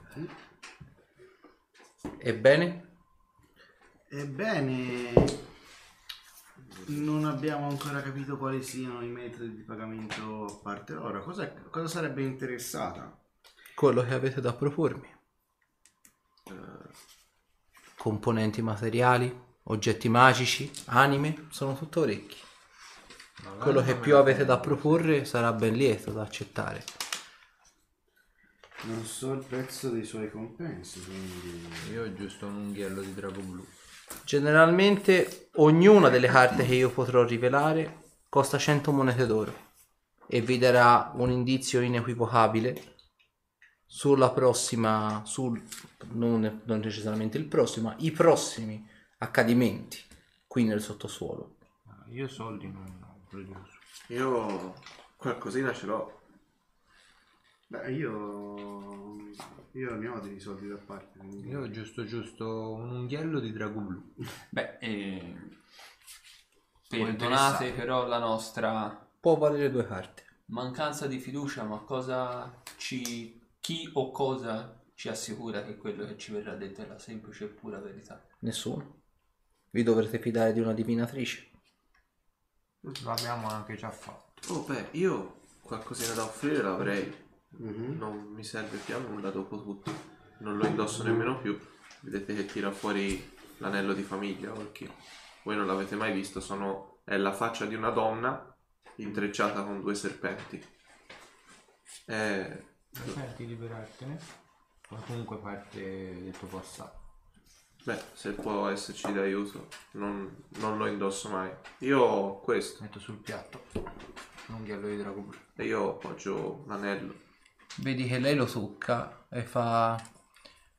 Mi sembra un anello, un valore più sentimentale che altro. Non mi sembra di materiali nobili quali oro o platino. Sì, definiamolo un valore sentimentale. Che legame ha con te questo anello? Non entrando nello specifico, diciamo che è il mio passato. Quello che potrei definire parte del mio presente potrebbe essere il mio futuro. Come potrebbe non esserlo? Lo posso valutare 5 carte. 17. Beh, io in realtà non so qualcosa di interessante potrebbe stuzzicare la sua idea.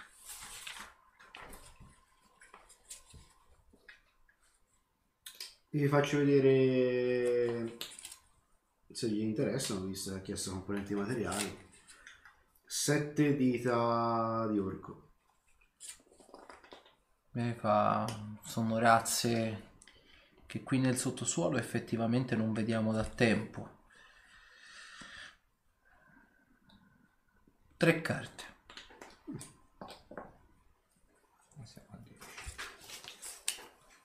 E poi un paio di...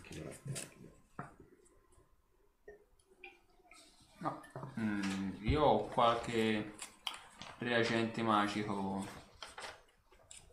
Non so quanto possa esservi d'aiuto qua sotto, però è della polverina che vi permette, che permette di nascondere le proprie orme. Posso darti 2 monete d'oro e 2 carte. E quanto ci stai rimettendo? Oh. Siamo in totale? A 12. 12 carte. E le carte? Siamo in 4, 3 carte a testa. Potrete scegliere se dividere queste 12 carte per eventi o, diciamo, situazioni differenti, oppure per tutte quante la solita situazione. Avete dei dubbi sul vostro futuro, sui vostri nemici? Non necessariamente su quello che riguarda il sottosuolo, ma anche quello che riguarda voi stessi e il vostro futuro.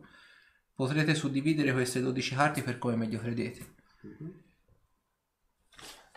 A me sinceramente di conoscere il mio futuro, sì. Preferisco esserne io l'autore. Io una domanda sul mio futuro la porgerei più che volentieri, e 2 le userei per la missione. Ricorda, io se magari ho anche dei contanti da parte. No, non tirare fuori soldi. Vediamo che cosa ci sa dire con queste carte. Io le prenderei. Facciamo 3 a testa allora. Quelli di Tadi Orco non... Voi non glielo di Drago non mi faceva niente. Bene, ditemi un argomento e io vi darò delle risposte. Ne possiamo scegliere uno solo? Quello che preferite. Più carte giro, più elementi avrò per darvi delle risposte. Meno carte avrò e più la cosa sarà generica. Andiamo, ne dividiamo. Beh, uno di noi potrebbe porgere qualcosa in merito alla missione. Vedete, parto io.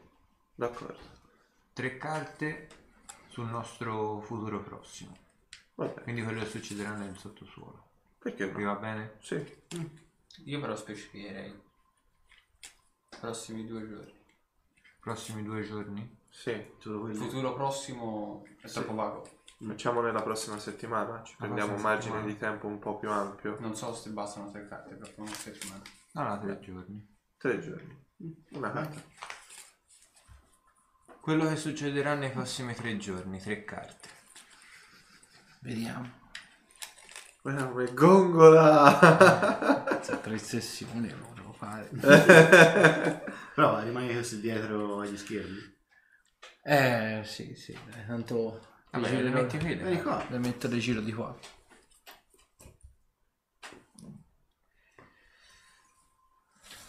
Allora,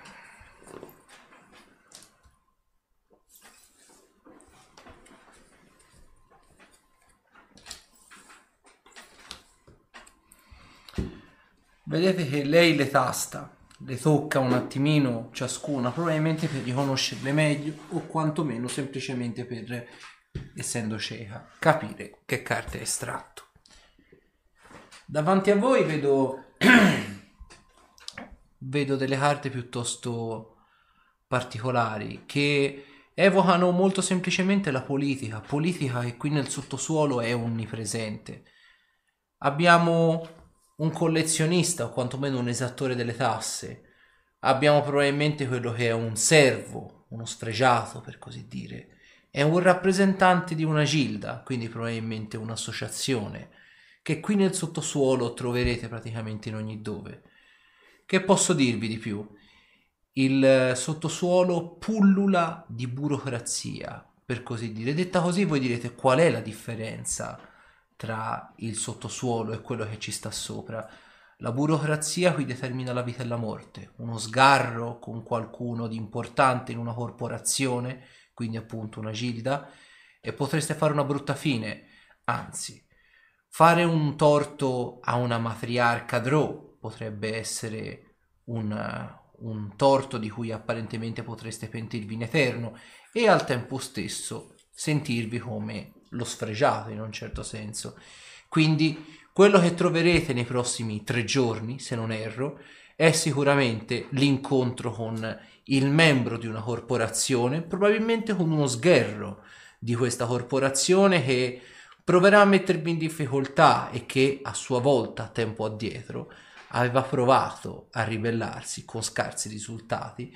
Tutto questo per ricollegarsi a una specie di esattore delle tasse, qualcuno che a tutti gli effetti deve riscuotere i debiti che probabilmente o maturerete o che già state maturando nel momento stesso in cui siete entrati qui sotto, debiti che potrebbero essere ricondotti a una gilda che magari può chiedere tasse. Qui tutte le corporazioni matriarcali o illithid hanno dei dazi, quindi attenzione a dove mettete i piedi. Questo è quello che troverete nei prossimi giorni. Volete andare avanti o scegliete un altro argomento? Prossimo. Avevate 12 carte se non erro. Sì. Ok. Ve ne rimangono 9, potrete suddividerle su 9 argomenti differenti oppure suddividerle in più argomenti.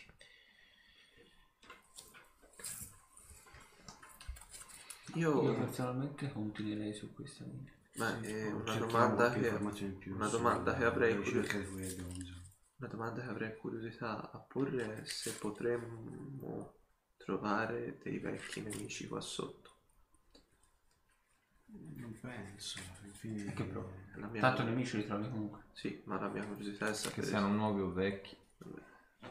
Anzi, io sono vecchio. Allora, io chiederei se invece la nostra ricerca avrà buoni esiti. Ok, utilizzo le mie 3 carte per sapere se, collegandole a questi 3 giorni, la nostra ricerca avrà buoni esiti. Perfetto, vediamo quello che ci dicono le carte.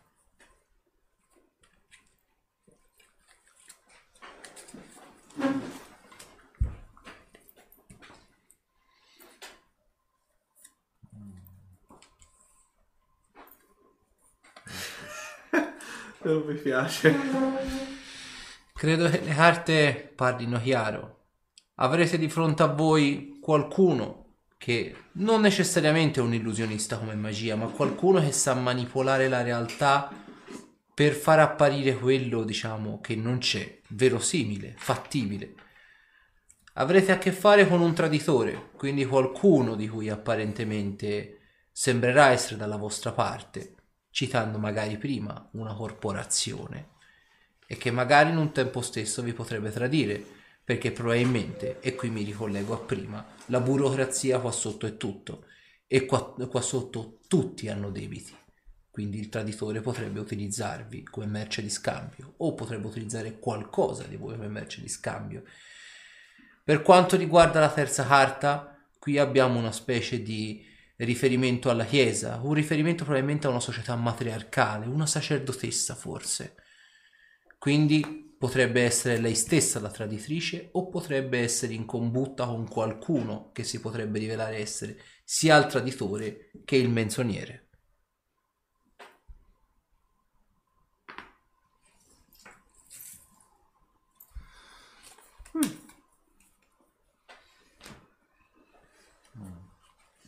Ovviamente questo non nell'arco dei prossimi 3 giorni, ma in un futuro che riguarderà non necessariamente i 3 giorni, ma la vostra permanenza nel sottosuolo.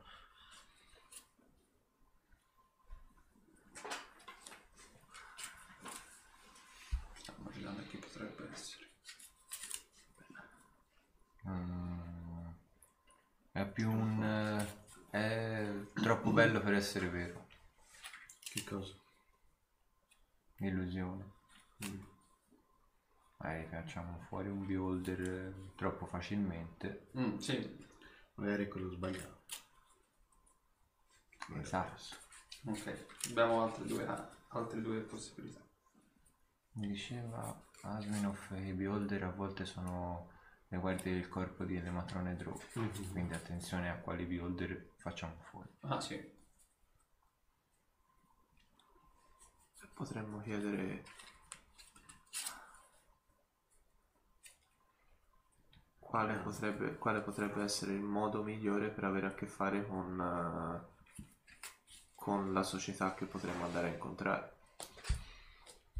Questo non è una divinazione, questo no, è un consiglio. Infatti è un consiglio quello.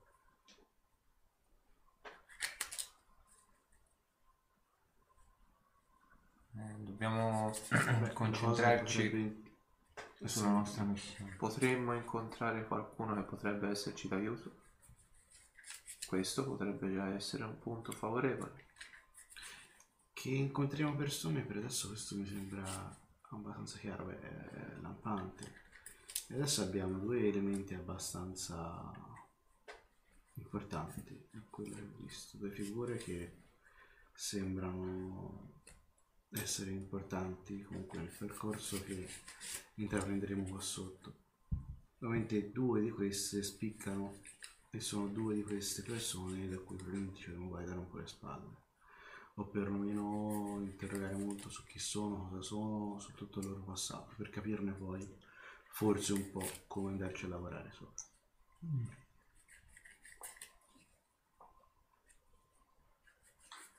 Le due persone ti intendi il traditore e la città? Sì. Il traditore, anche la sacerdotessa di cui si parlava prima, probabilmente potrebbero essere... Abbiamo proprio le possibilità. La gilda non la intendo come entità vera e propria, può darsi che il traditore sia facente parte della gilda o ne facesse parte della gilda, e il traditore magari a un certo punto si è discosto, si è distaccato per qualsiasi problema può diventare un traditore di essa, e cercherà un modo per riconquistare la fiducia di... Proviamo a chiedere allora quali sono i legami che li... cioè qual è il legame che lega noi a questo traditore. Fa comunque parte del futuro. Prossimo. Posso usare le mie tre risposte? Allora questa? Come vuoi? Sono le tue carte. Siete d'accordo? Sì. Il mio è un consiglio. Allora, quale legame avremmo con questo traditore?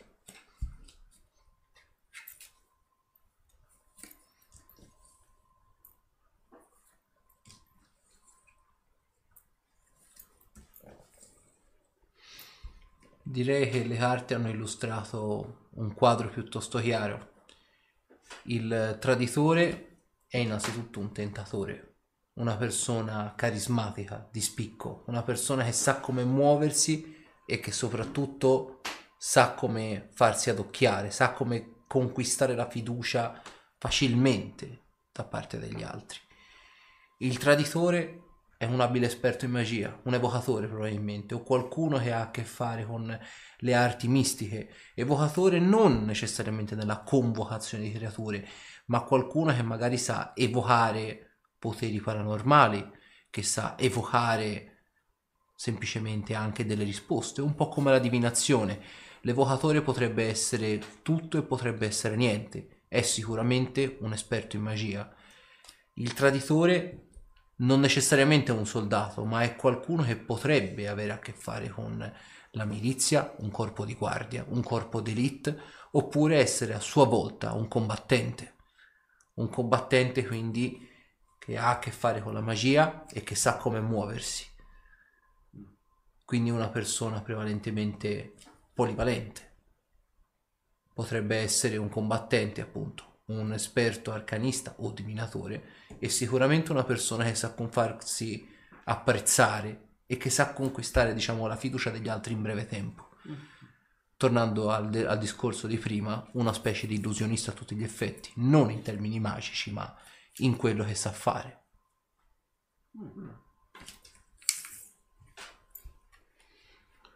Beh, a questo punto rimane di sapere un po' per la cerca, secondo me.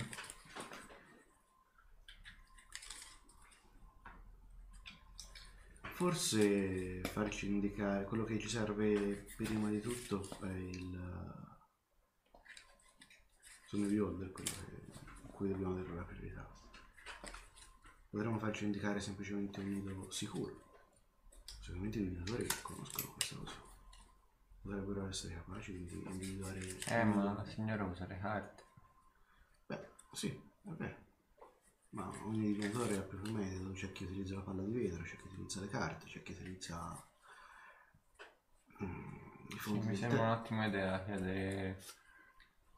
Rimane comunque il fatto che non necessariamente ve l'avete detto è vero. Esatto. Beh, noi... No! Non terremo di conto. Sì, esatto. Comunque... Potremmo basarci sul fatto che non tutto quel che oro... Sì, sì, sì, non tutto oro c'è che luce. Però sono d'accordo. Forse potremmo farci... Comunque penso che farci indicare un nido in qualche modo... C'è già qualcosa. Cioè, sicuramente però... non sono quelli di guardia alla materiale, no, che peraltro. Se peraltro io penso abbiano dei segni distintivi. Infatti vogliamo sapere quali sono i segni distintivi. Probabilmente cioè riconoscerli. Diciamo più questo. Perché l'indicazione del nido preciso, magari ti viene detto, il nido si trova a 100 metri da qui. Mm-hmm.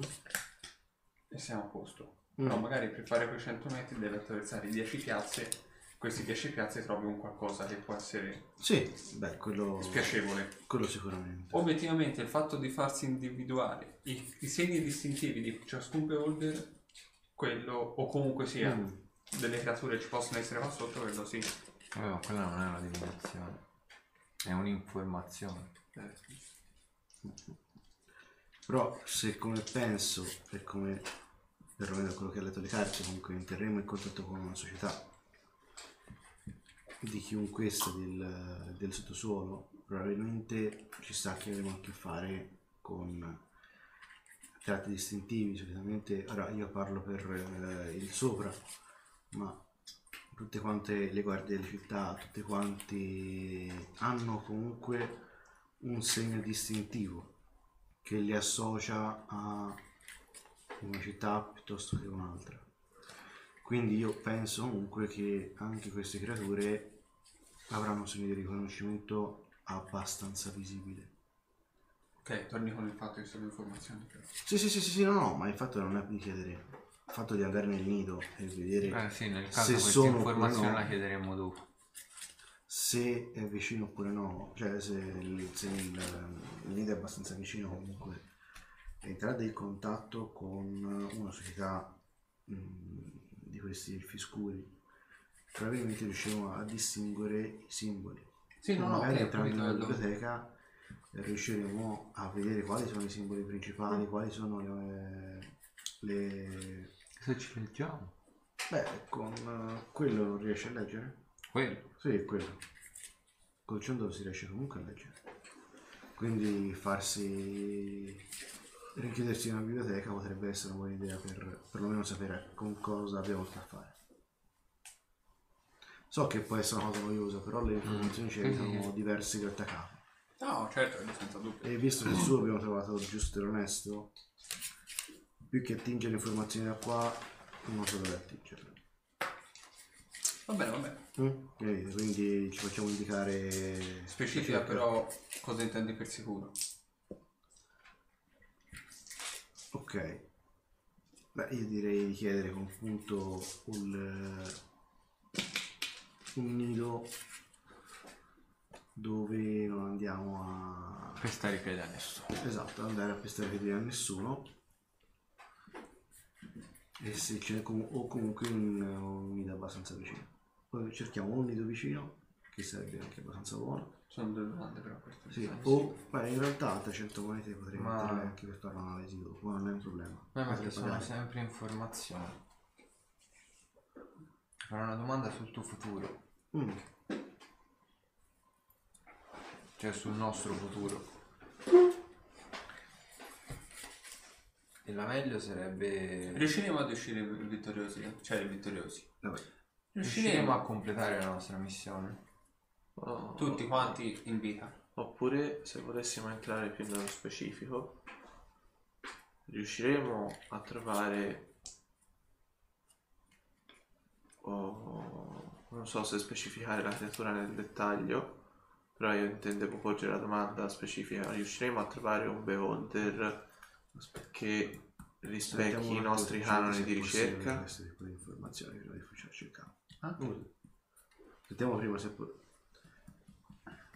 Mi scusi, ma nel caso la nostra domanda vertesse sul trovare un singolo oggetto, ci potrebbe indicare nel caso bene o male dove trovarlo? Rientrano le sue doti di divinatore oppure no?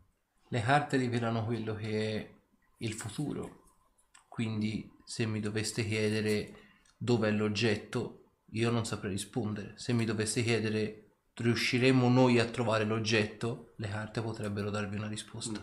Ok, quindi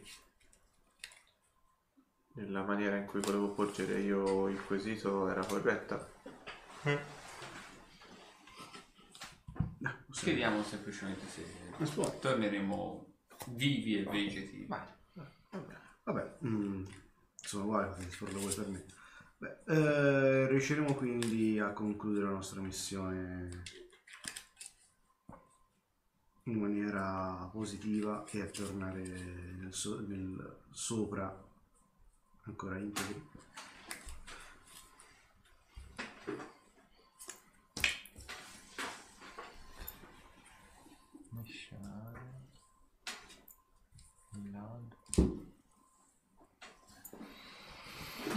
Le carte hanno rivelato un quadro abbastanza bizzarro. Uscirete, o meglio, per uscire dal sottosuolo, o meglio, integri, non hai specificato vivi, dovrete passare tramite un missionario, una specie di missionario, potrebbe essere un messaggero, una guardia scelta, un araldo, potrebbe essere qualsiasi cosa apparentemente. Un ladro, non necessariamente un ladro di oggetti, ma qualcuno che ha a che fare con il borseggio, con la malavita, con delle attività illecite, con qualcuno diciamo che vive la legge a modo proprio, quindi non necessariamente appunto un borseggiatore. E un torturatore, quindi qualcuno che si è sporcato le mani, qualcuno che per arrivare ai propri, come dire, scopi non si è fatto scrupoli nel passare sopra qualcun altro. Questa persona potrebbe essere tranquillamente lo stesso, potrebbe essere la stessa del missionario, quindi l'araldo, come dire, il messaggero, come potrebbe essere anche il ladro, quindi il truffatore, la persona che vive nell'illegalità. Oppure potrebbero essere tre persone completamente differenti. Sono comunque tre elementi fondamentali che vi aiuteranno ad uscire dal sottosuolo integri. E dovrete servirvi di loro per arrivare alla fine di tutto questo.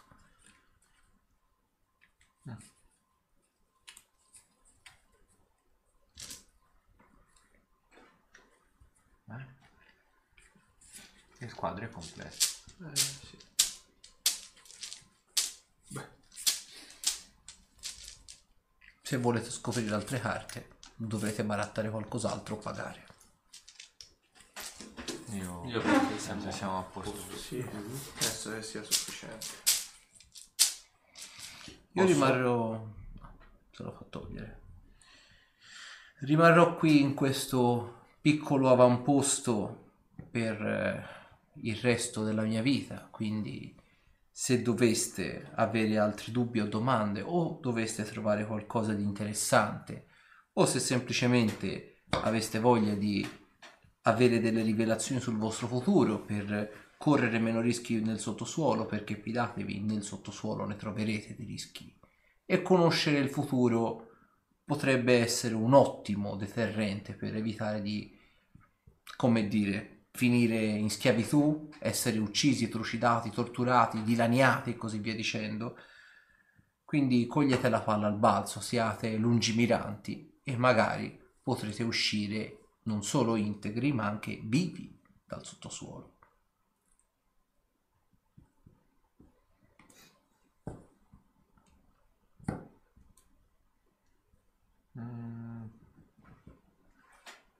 Sinceramente non siamo così avidi di conoscenza sul futuro, Qui non è questione di essere avidi di conoscenza, qui è questione di entrare in un luogo che probabilmente la vostra gente non ha mai esplorato a fondo, totalmente senza avere un briciolo di questa conoscenza. Questo è istinto di conservazione, istinto di sopravvivenza, non è avidità, è questione di volere uscire con le proprie gambe dal sottosuolo. Vi posso assicurare che troverete molte cose qui sotto che non riuscirete nemmeno a descrivere, e sapere di che, ironicamente parlando, morte si va a morire probabilmente vi potrebbe aiutare a comprendere meglio questi problemi. Sì, ma diciamo che le sue profezie sono piuttosto criptiche, dovremmo anche rimuginarci sopra. Certamente, o magari abbiamo già parecchio di cui rimuginare. La ringraziamo dell'offerta, ma siamo appostosi. Siamo pertanto liberi di attraversare. Non so cosa ci sia dall'altra parte, però. È un semplice avamposto questo. Date un'occhiata, potreste trovare qualcosa che già vi darà un primo indizio di quello che c'è qua sotto. Vabbè, abbiamo già notato la caparbietà con cui i lavoratori sono debiti. Caparbietà. Lo scoprirete ben presto così.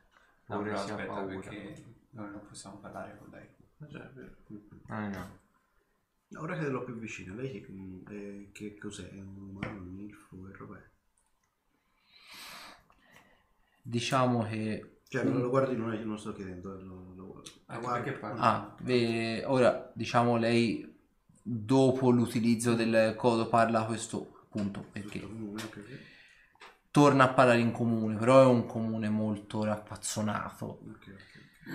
Un tempo, prima di andare nel sottosuolo ed essere confinata nel sottosuolo, ero un umano come tanti altri, ma come vi ho detto prima, tutti nel sottosuolo hanno debiti e io ho fatto il grande errore di indebitarmi con la corporazione sbagliata. Non ho saldato entro il tempo limite il mio debito e loro si sono rivalsi sull'unica cosa che poteva aiutarmi nell'andare avanti, il mio segno distintivo, i miei occhi e ovviamente la mia capacità di spostamento. Mi hanno confinato in questo piccolo avamposto e mi aiutano, o meglio, gli servo di tanto in tanto per fare semplicemente delle profezie. La mia magia ancora fluisce in me e quindi di conseguenza posso utilizzarla per fare delle profezie, ma il mio debito adesso verso di loro è saldato a tutti gli effetti e fidatevi quando vi dico che non voglio dover favori a nessuno, perché quando si fa dei favori qui si tende sempre a doverli restituire in un qualche modo che spesso e volentieri ti mette alle strette e qualora tu non riesca a ripagare quel debito fate una fine che molti non vorrebbero. Non parlo necessariamente dei drog, anzi, non parlo assolutamente dei drog. Ci sono mali ben peggiori di drog qua sotto. Vabbè. Mi sorprende come un umano sia sopravvissuto tanto tempo.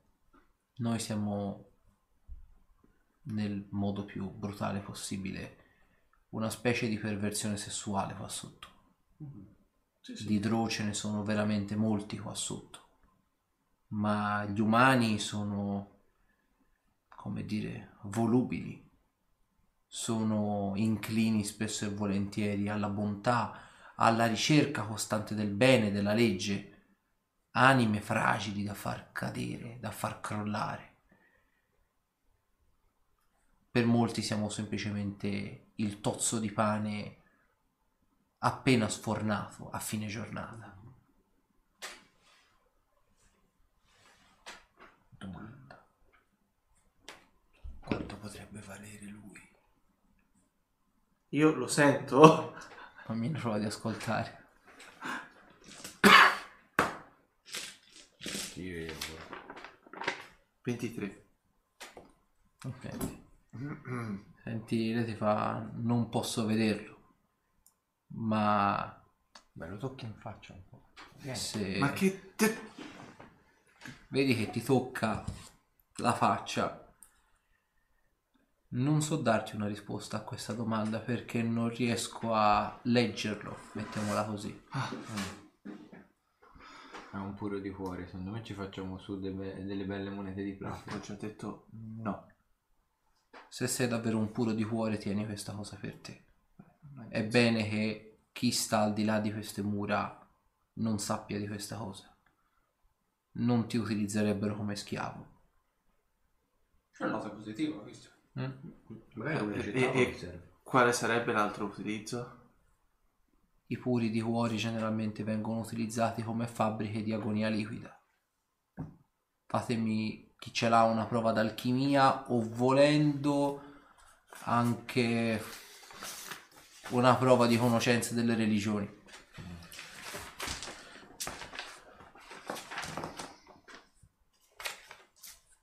Oh, ce l'ho. Oh. Dov'è? 27 su religione. Ok. 14 su religione. Non cazzo niente. No, no.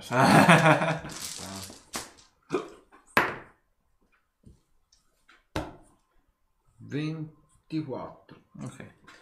Allora, sia Arthur che Castasir sapete una cosa, l'agonia liquida è un veleno, se così lo si vuol definire, è più una tossina in realtà che un veleno, che viene estratto quando praticamente una persona viene martirizzata. È appunto una tossina incredibilmente costosa che fa dei danni sproporzionati alla persona a cui viene applicata, può essere applicata su armi, armature, è a contatto, quindi penetra dentro la pelle e viene estratta appunto quando una persona viene martirizzata. E per generare anche semplicemente una fiala di agonia liquida la persona può essere torturata anche per settimane e settimane in maniera veramente atroce, con i mezzi magici e fisici più grossi in assoluto. L'agonia liquida, da lì la cosa della conoscenza della religione, viene generalmente utilizzata nei rituali non solo necromantici ma anche d'evocazione per convocare entità abissali o infernali particolarmente potenti. Diciamo che è una specie di canalizzatore che aumenta il potere dell'evocazione stessa e lo stabilizza. È una specie di fonte di energia per chiunque si voglia evocare, una specie di esca. L'entità abissale che si va a evocare lo vede come una specie di preda, viene attirato dall'agonia liquida e si prostra più facilmente ad essere convocato. Questo glielo dite a Holkir? Ovviamente no. Ecco. Poi ne sapete niente in merito? Sicuramente qualcosa di positivo. No. Ah sì, certo, il nome ispira più fiducia. Mi scusi signorina, lei sa dirmi qualcosa di questa comina? Se ne vede la signorina è comunque una donna. Meno ne sai meglio starai. Fidati, non far capire che sei puro di cuore. Non te lo dico perché è un modo di dire o che è perché potresti veramente non uscirne più. Non ti ucciderebbero, ma ti farebbero desiderare la morte più di ogni altra cosa. Quindi scordatevi di usarmi come merce di scambio, ragazzi. No. Chissà se... Vabbè, facciamo un giro. Beh, direi almeno di dare un'occhiata per togliersi un po' di curiosità. Sì. Perfetto. Sto pensando. Se doveste cambiare idea, mi troverete di nuovo qui. E fidatevi, meglio fare una domanda in più che una domanda in meno qua sotto. Il periodo di tortura con me. Ma io lascio. Mi lascio una bottiglia di idromele. Vedi, lei apprezza il gesto e fa: quando tornerai questo ti frutterà 2 carte e fidati, io l'ho già visto, tornerai.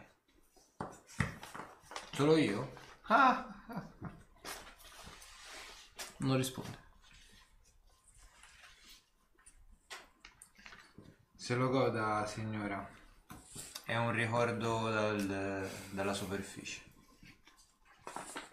Vedi che fa appunto cenno col capo. Sai che cosa? E poi torna a starichina e si rimette il mazzo all'interno della manica. Non mi viene anche a mente adesso questa cosa. Andando su per i Monti Kingsburn, se vi ricordate, abbiamo trovato spesso dei diavoli.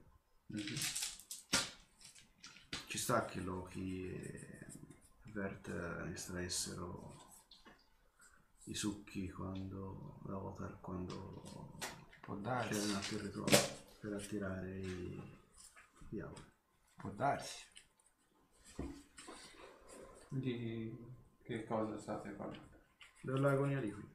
Viene utilizzata nei rituali di evocazione per invocare demoni o diavoli. Ah, di questo che stavate parlando e di cui non volevate parlare a me, eh? Ah, beh, grazie, grazie tante. Può essere un catalizzatore, però principalmente è un veleno, insomma una tossina. E come si ottiene di grazia questo veleno? Per settimane e settimane e settimane. Ah, solo per una frase. Ah, quindi la tortura c'è nella tossina, che viene poi estratta per essere utilizzata. Perché guardate tutti me? Perché sei il più puro di tutti. E io non mi presterò a questo giochetto. Bello scambio. Beh, sì, già sì, a dire le cose. Un ettolitro di sangue di... no, puro di... Holkir. No, di Beholder. Ah, vero. E ci può stare. Spero stiate scherzando. Dava il sangue di Beholder? Erano... La Beholder... La fiala di Beholder e la fiala. Ah, un ettolitro. Ovviamente almeno un tentacolo. Oh, allora io direi la chiudiamo? Sì. Perché si è fatto anche abbastanza tardi. Però il momento era capartito. Sì. E si continua ovviamente la prossima volta. Ringraziamo ovviamente gli spettatori che ci hanno seguito stasera. Grazie di essere rimasti con noi fino a questa tarda serata. Esatto. Più tarda nottata. Spero che vi siate divertiti con noi, sia ad infamare il povero Holkir, che lui è sempre ben consapevole di essere infamato, e se vi è piaciuta la sessione e volete continuare a rimanere insieme a noi, vi ricordiamo i nostri canali dove poterci seguire, quindi Facebook, Instagram, Twitch per la diretta e per la differita YouTube. Il nostro canale è sempre in Taverna da Kurt, che vi seguirà appassionatamente in tutte il nostro girovagare per il sottosuolo, per cui per i nuovi iscritti vi ricordo che sul canale YouTube ci sono anche tutte le puntate precedenti più una descrizione del master sulla campagna e le fasi precedenti all'inizio della messa in onda. Esatto, vi consiglio di dargli un'occhiata. Quindi dalla Taverna di Kurt è tutto, ci vediamo mercoledì prossimo. Buonanotte. Buonanotte.